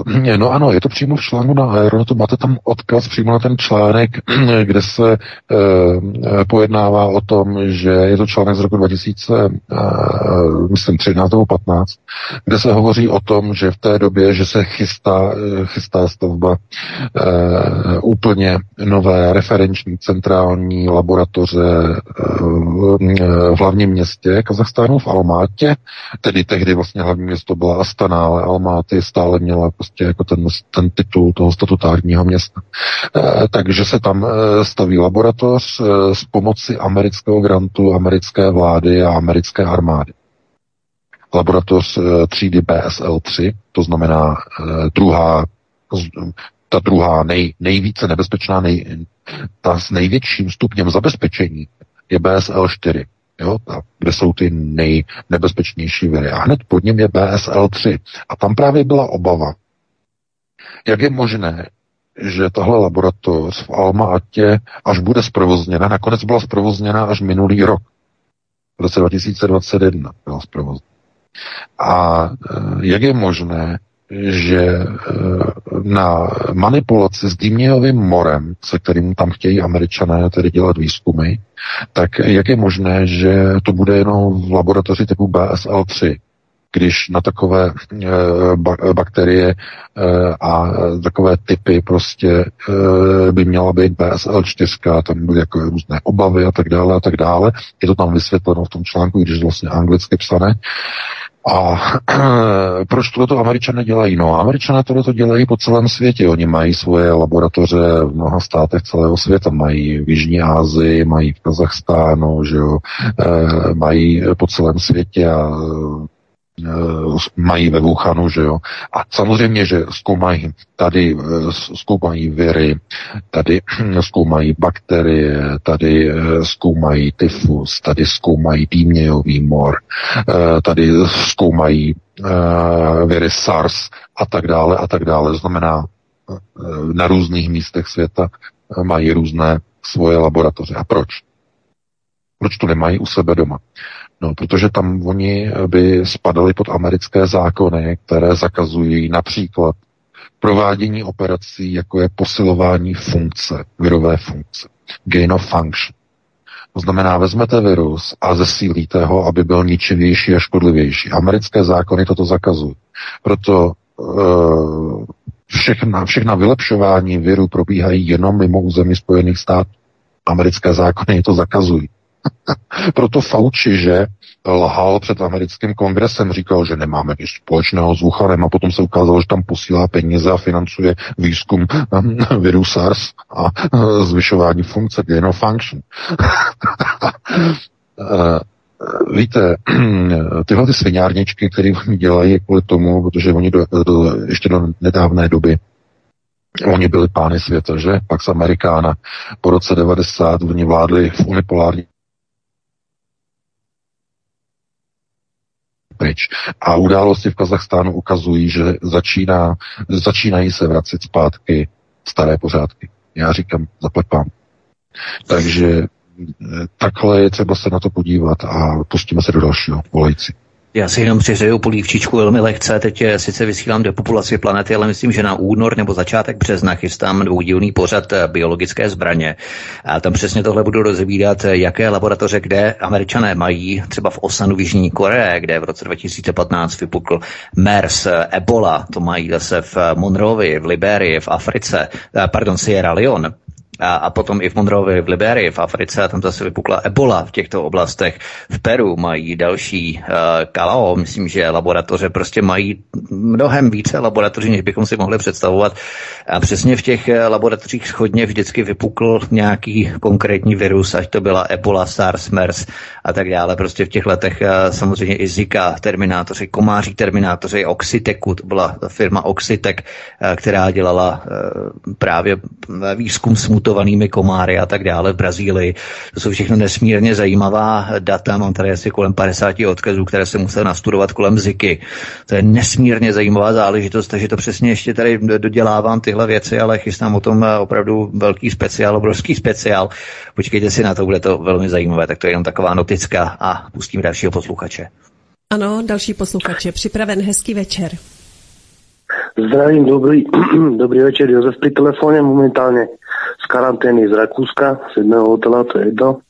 Uh, Vítku, ďakujem, super relácie, ja to počúvam uh, aj s Láďom z Kanady a proste všetko, čo púšťaš do éteru, musím uznať, dal si si s tým uh, prácu.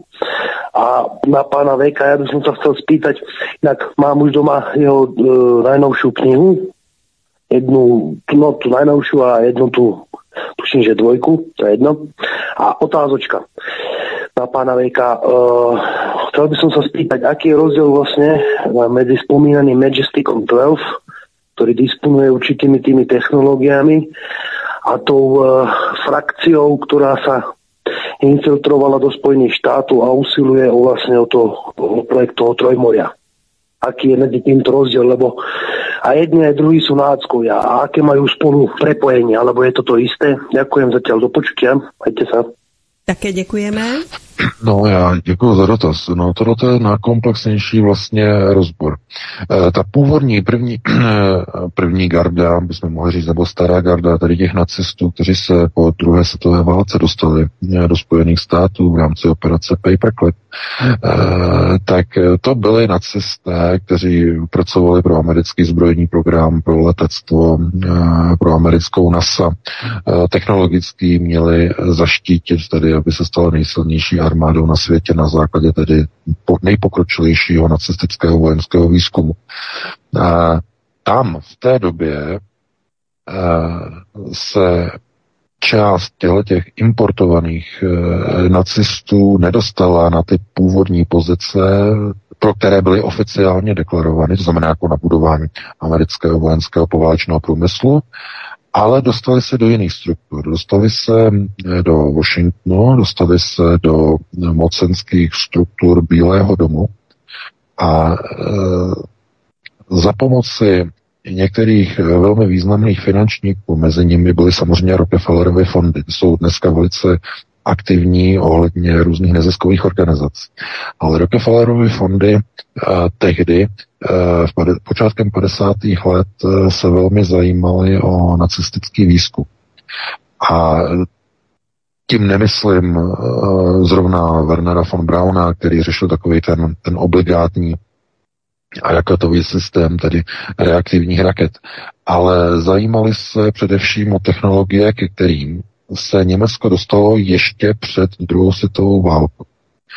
A e, to, s čím experimentovali některé skupiny, které byly ještě pod vedením Heinricha Himmlera, e, ukazovaly, že Německo se dostalo do kontaktu s jinou civilizací, která není z této planety.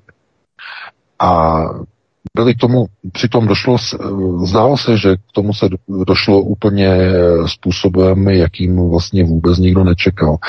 Eh, víte, že Heinrich Himmler eh, byl mystik a eh, byl do různých okultních záležitostí zapojený, tedy jak do okultní skupiny Takule, tak i do, byl, se pohyboval okolo skupiny Vrel. A právě Eh, skupina Vril a Maria Vorsič eh, dokázala navázat eh, tedy vztah nemyslový vztah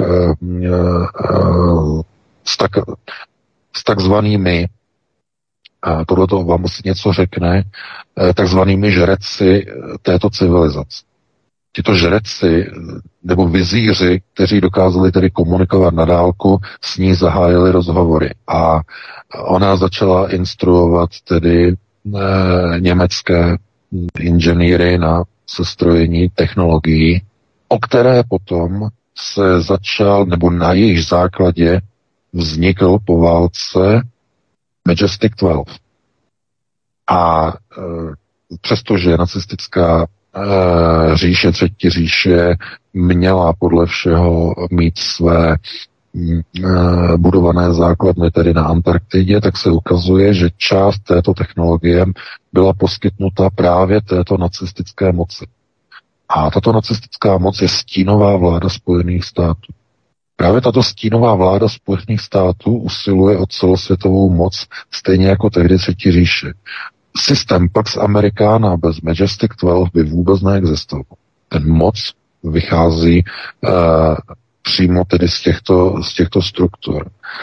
Uh, co se týče procesu projektu Trojmoří, tak proces Trojmoří uh, vychází de facto od následníků tohoto Majestic 12 uh, projektu. A tito následníci, nebo bychom mohli říkat pohrobci, to jsou ti, kteří vidí, že Spojené státy jakožto útočiště a bezpečný prostor pro eh, řekněme, budování tohoto světového řádu už tam pro ně se nenachází, minimálně ne pro budování světového řádu této nadřazené rasy, tedy eh, takzvaného nacismu. Pro ně už tam přestává být prostor. Doufám, že si toho všímáte také. Spojené státy jedou globalistickou linku, k neomarxistické revoluci. Je to nepřátelské postavení vůči Majestic 12. Nepřátelské. To znamená, nacisté se chtějí vrátit zpátky do Evropy. O tom jsem konec konců psal už několik článků. A ten návrat je připravován, teď se musí připravit. A ten návrat bude mít nějakou podobu. Vznikne nějaký nadnárodní útvar v Evropě, který bude razit.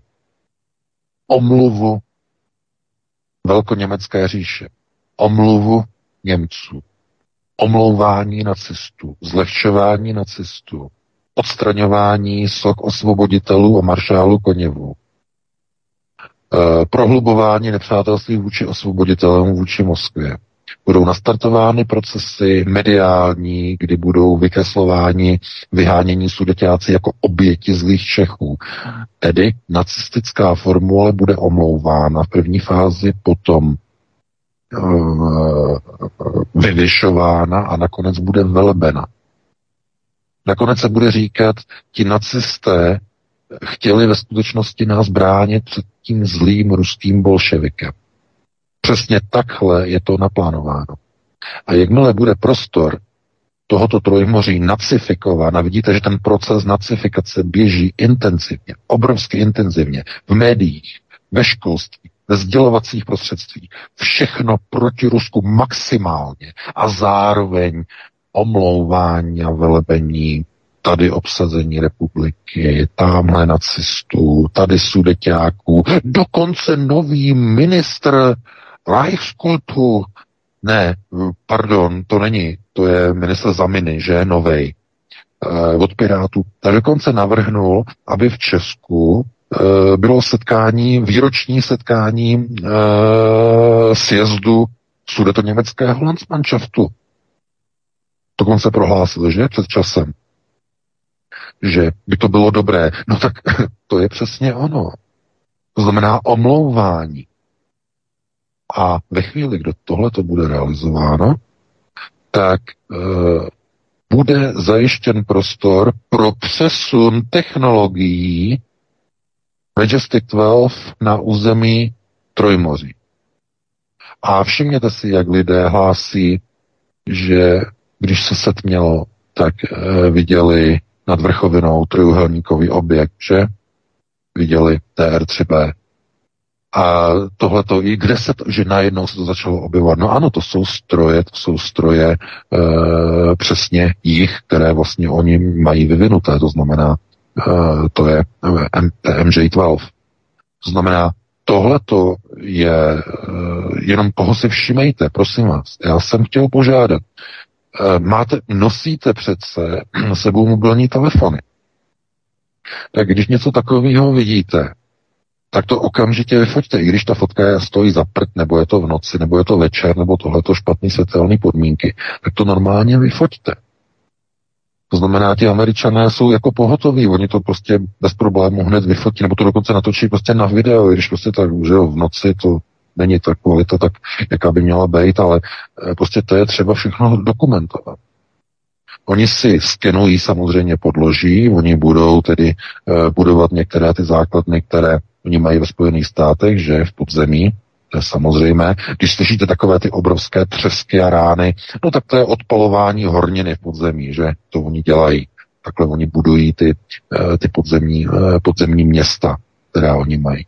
Potom konec konců Uh, jsou velmi zajímavé, zajímavá videa na YouTube, kde vlastně se popisuje přesně ten proces těch stavby těch podzemních měst, jak se zintenzivňuje tedy obrovské prostory, jako domy, ve kterých se staví města, ale jsou to domy, obrovské domy. Není to jako nějaká klemba ve smyslu, je to dva metry nade mnou. Ne, ne, ne, jsou to obrovské vysoké domy, vysoké třeba 400-500 metrů, že ani nevidíte vrchol té podzemní klemby a je to osvícené umělým světlem, které eh, simuluje slunce. E, velice pokročilá technologie samozřejmě.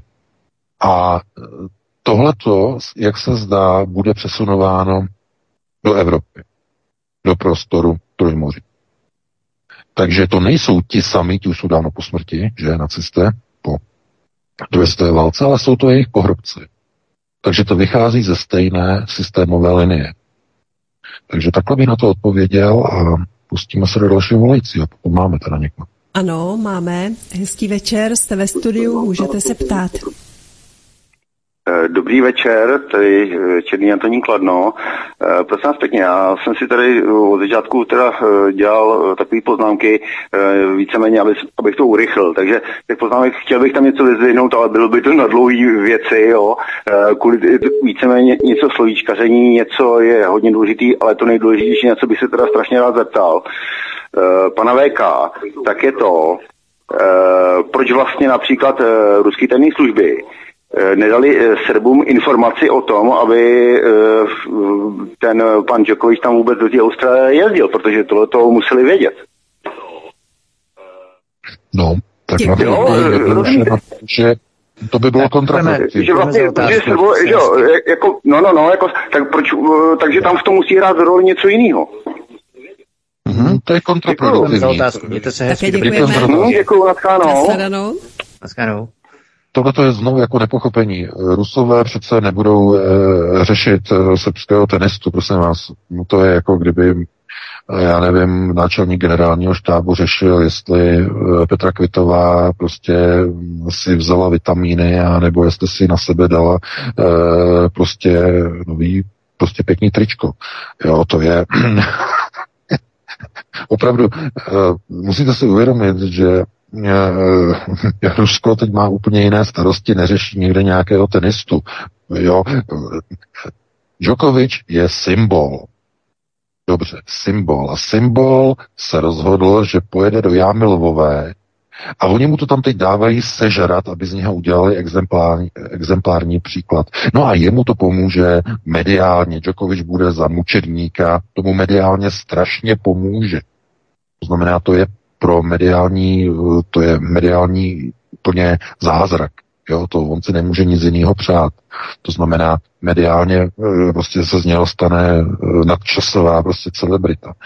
Eh, ale mm, to není prostě něco, co by musel rozhodovat prostě Kreml. Prostě Djokovic se rozhodl, že tam pojede, že to podstoupí to riziko, oni mu tam teď, teď mu tam dávají sežrat, mohl to čekat, že z něho budou chtít udělat exemplár, exemplární e, případ. E, přesně tak se stalo a on se teď s tím bude muset vyrovnat. Konec konců tam udělali zátah teď i na další hráče, dokonce i česká teniska Voráčková eh, teď byla, že ji tam prostě vyhmátli a že zjistili, že také přijela na výjimku do Austrálie, že to se nesmí, protože výjimky se nepočítají, musí být navočkovaná, musí být navaxovaná. Eh, takže oni zavřeli Voráčkovou do stejného hotelu, jako je Djokovic. To znamená taky do toho Carltonu, že je hotel Carlton. Přitom to vypadá jako nějaká kůča, když se na to podíváte, to je Chápete, kde jaká uh, chajda dostane prostě název Carlton. A oni, ty Austrálni jsou taky někdy, no. Tohle to zase by byly vtipy od Izera a tak dále. Takže takhle bych na to reagoval a pustíme se do dalšího volici. Hezký večer, jste ve vysílání. Dobrý večer, posluchačka z Jižní Moravy. Já bych se chtěla pana VK zeptat, že když tvrdil, že žijeme v simulaci, tak eh, kdo ji vytváří a další dotaz, jestli ji lze nějak změnit. To je všechno. Děkuji za odpověď. Děkujeme. A děkuji za dotaz.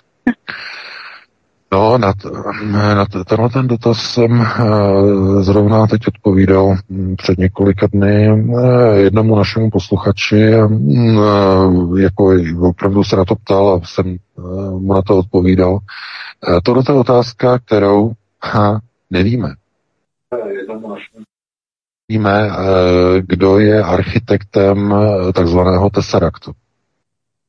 A to by bylo na dlouhé povídání, eh, protože to je věc velice, velice komplikovaná z hlediska fyziky, eh, protože to se ptáte de facto na to, kdo by byl jakoby tvůrcem tohoto simulačního systému, to znamená, eh, v jakém zařízení de facto se odehrávají naše iterace, respektive ta iterace, ve které se nacházíme. A mm, tyhle z fyzikálního hlediska, tyhle ty uh, simulované prostory, prostor uvnitř prostoru, jsou takzvané tesserakty. A uh, jejich vznik vy můžete popsat v tesseraktu pouze stav vnitřního obsahu. Nemůžete u tesseraktu definovat jeho architekturu zvenčí uh, a tím jeho strukturu, kdo je tvůrcem. Jo? To znamená, že tohle to nevíme. A z největší pravděpodobností to neví ani syndikát. Což je, eh, to by bylo s velkými přesahy na dlouhé povídání a to jsou dokonce věci, které já spíš si nechávám do té nové knihy. to jsem zase něco prozradil, je škovy oči. No. E, takže takhle bych to, takhle bych to asi schrnul nebo zahrnul a e, dali bychom prostě dalšímu volici. Dobrý večer, můžete se ptát? E, dobrý večer, e, Karel Vysočina. Já bych se chtěl zeptat, prosím vás, omlouvám se, já ho nemyslím, stavím rádio, vteřinku. Ano. Dobrý Karel Vysočina. Moc se omlouvám, já jsem... Nic se neděje, se. Už je, to, už je to pořádku. Já mám dotaz na, odhaduji tři a půl tisíc posluchačů, který nás tu, v tuto chvíli slyší, včetně vás, všechny ve studiu, včetně pana VK. E, taková otázka na, všech, na všechny. Já se, já se ptám, já se ptám, jestli souhlasíte s politikou Ruské federace, politikou pana Putina a já sám za sebe vám všem chci říct, že já ano a že se těším na to, jestli pan Putin udělá nějaký kroky, které povedou prostě k nějakému sklidnění, k nějaký rovnováze, k nějakému urovnání sil i v celé Evropě. Jo, tak to je všechno, co jsem chtěl říct. Tak moc krát děkuji. Také děkuji. Všem hezký večer. Ne. Vám taky. taky. Zdravíme, zdravíme na Vysočinu. večer. Já bych chtěl jenom podotknout, že Vladimír Putin a Ruská federace stejně očkuje, stejně jako očkuje Evropa, jako Čína, tak jako já nevím, v čem mám spatřovat nějaké uklidnění v rámci Ruska nebo něco hmm. podobného. No, uh, jistě, samozřejmě. Uh, prosím vás, takhle, uh, znovu, a já to musím znovu zopakovat. My jsme přece hlavně Češi, ne? Jsme Češi, je to tak. Nebo tak to je jedno, jako kdy bydlíme, jako kdy žijeme, že jo. Můžete bydlet, kde chcete, ale že ten národ si necháváte si necháváte v srdci, že jo, to nezáleží na tom, kdo kde zrovna momentálně funguje. E, tak jsme Češi. A my přece musíme se snažit o to, e, mít takovou zemi a dělat si takovou zemi, abychom ji měli pro sebe, aby ta země fungovala pro nás. To znamená, abychom tam měli e, takovou reprezentaci z našich řad, že z řad občanů, která bude potom v těch řídicích strukturách hájit naše zájmy, našeho národa. A všimněte si, ani jedna z těch vlád, která je volena, nehájí zájmy národa. Ani jedna. Protože všechny ty partaje, které tam jsou, jsou jejich. Jsou zaplacené, jsou zglobalizované, jsou placeny z londýnských kanceláří. Let's go, Brandon. Přesně tak. Z londýnských velice nosatých kanceláří. A proto se nemůžete divit, že ať se podíváte na opozici, na koalici, tam všichni jsou pro vakcinačně. Všichni jsou pro Izrael. Všichni jsou pro opatření a tak dále. Všichni pro roušky a tak dále. To znamená, eh, my se nemůžeme dívat na to a typu, jak je eh, to v Ruské federaci. V Ruské federaci se očkuje způsobem, že tam prostě bez QR kódu se nikdy ani nedostane. To je teror, eh, který vůbec který dokonce není ani v Česku. To, co mají zrovna momentálně v Rusku. A e, proto nám nepřísluší hodnotit jakoukoliv politiku. Chcete slyšet, e, pánovi na to odpovím, tedy protože chtěl slyšet odpověď, že? Pánovi odpovím, mně se neptejte, ptejte se obyčejných Rusů. Jestli dělá Vladimir Putin a jeho vláda dělá dobrou správnou politiku. Já na to ne, neumím odpovědět, eh, jako když se na to dívám zvenku a dívám se na to a oni tam eh, vyžadují po lidech QR kódy a nedovolují jim chodit do práce a do obchodu, nemůžou vůbec nic bez QR kódu. Já se na to dívám a nevidím tam žádný rozdíl z procesy, které běží třeba v Austrálii. S tím rozdílem teda, že v té Austrálii je to tak uh, tam, je to, tam je to o jeden level dál s těma koncentračníma táborem. Jo? To v Rusku ještě nemají. A v té Austrálii už ty internační tábory mají. V té poušti. To je jediný rozdíl. Ale jinak, když eh, de facto jede stejný proces očkování, stejné omezování svobody pohybu a tak dále, tak dále, tak já tam moc rozdílu nevidím. A hodnotit uh, fungování Ruské federace, to musí jenom Rusové. Jenom Rusové. To je úplně stejné, jako kdyby a nějakého uh, ruského analytika se ptal nějaký jeho ruský posluchač, co si myslí o politice české vlády, jestli dělá dobrou politiku, která bude ve vztahu k Rusku dobrou politikou. Jestli si myslí, že dělá dobrou politiku. No tak to je hodnocení z ciziny cizího analytika, který se dívá na, nebo chce slyšet odpověď na hodnocení e, důsledků vlády, jedné vlády na lidi úplně cizí země. Jo? Takže na to se nedá odpovědět. Já na to nedovedu odpovědět a e, Rusko to, jaké dělá teď momentálně e, kroky geopolitické v otázce Běloruska, v otázkách Ukrajiny a v otázkách Kazachstánu jsou jasné, správné kroky na zabránění eskalaci eskalace bezpečnostní situace. Protože pokud by toto Moskva neudělala, tak um, za chvíli by byly armády Severoatlantické aliance na hranicích Ruska a hledali by se zámenky k útoku. Takže oni musí udělat tyhle ty kroky. Musí přijít do těch sousedních zemí, které obklopují Rusko dříve, než tam přijdou američtí partneři. A pokud už tam jsou ti partneři, musí se provést takové procesy, aby byli vysáčkováni z těch prostorů. A američani už mají a měli svoji biologickou laboratoř eh, v Almáty. Takže tam už to bylo eh, v hodině 12. v hodině nejvyšší. Eh, proto oni dělají to, co musí. A teď samozřejmě, že tohleto zase vyvolá velké vrázky na čelech eh, globalistů a američanů samozřejmě, eh, velký vztek především, ale to jsou velmoci. Musíte si uvědomit, že velmocenské, eh, velmocenská opatření Ruska jsou těmi samými opatřeními, jako dělá Evropská unie nebo Spojené státy ve vztahu zase proti Rusku. Vyvažování sil.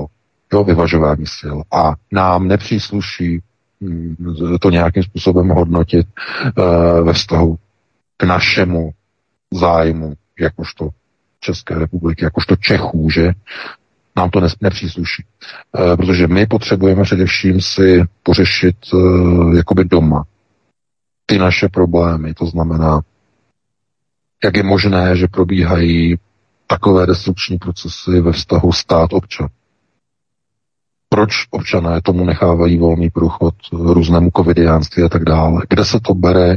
Kde je ten důvod a původ, že lidé tleskají odstraňování pomníkům osvoboditelů? Že znovu tleskají sudeťákům? Kde se to bere? V obyvatelstvu. No. A výchova, že přeprogramovávání na úrovni školství, výchovy, Eh, propagandy, televize, média, že? Eh, takže to by bylo na dlouhé povídání, na dlouhé vysvětlování, ale jak říkám, uzavřu to tím, že hodnocení politiky, ruské politiky, jestli je dobrá nebo špatná, na to se musíte ptát v Rusku.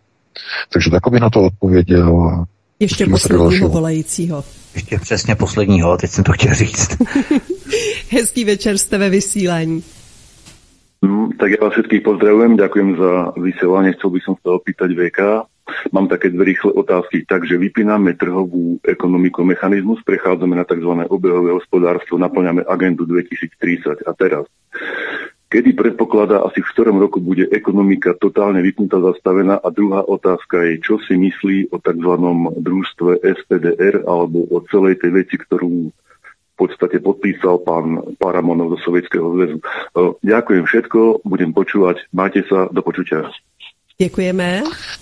No, já děkuji za dotaz. O tom družstvu já teda informace nemám, to já se nemám čas jako sledovat úplně všechno, ale co se týče cirkulární oběhové ekonomiky mm, eh, a kdy de facto převezme od té tržní, klasické tržní k té oběhové, eh, v jakém roce, eh, tohleto je asi jako a, se ptát, kdy voda je už dostatečně mokrá.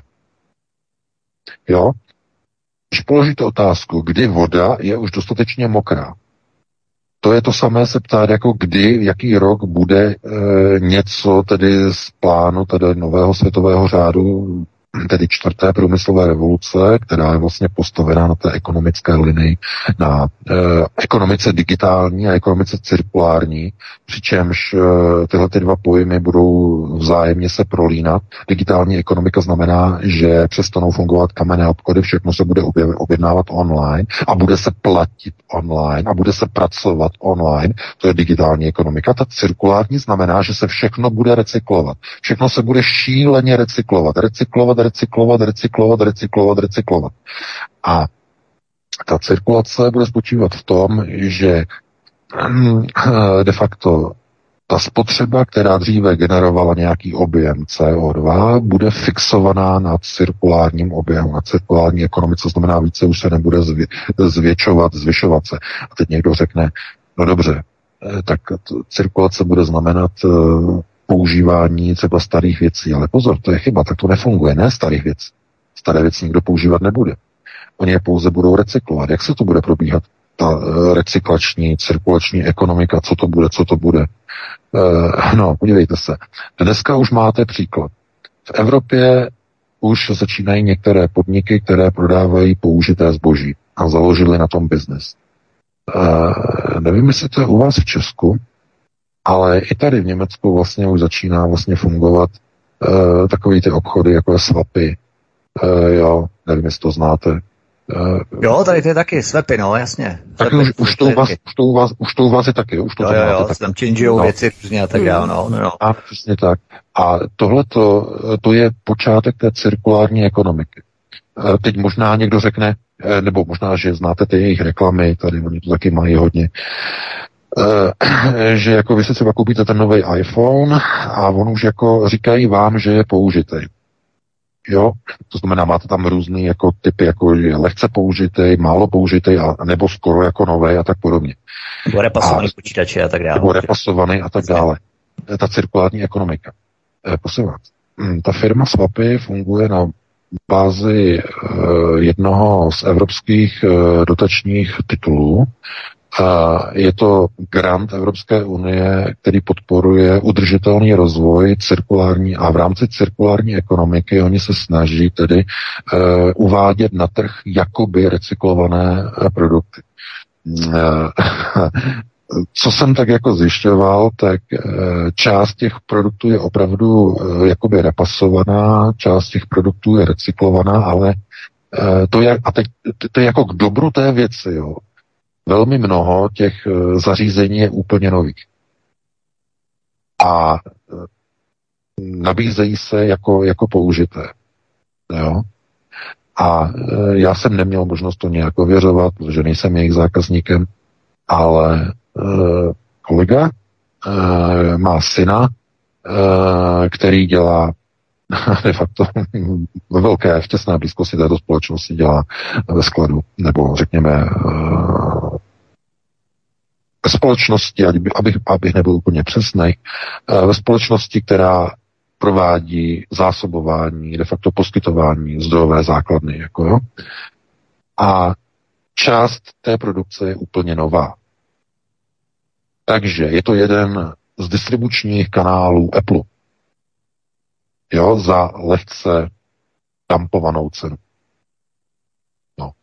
Takže uh, to je samozřejmě um, uh, jenom ukázka toho, jak oni plánují, že budou vlastně tu cirkulární ekonomiku re, realizovat. To znamená, část těch produktů bude použitá, bude repasovaná, oni to vyčistí, že jo, tohle to znovu to posunou jako dál, tím se jako bude šetřit to uh, životní prostředí.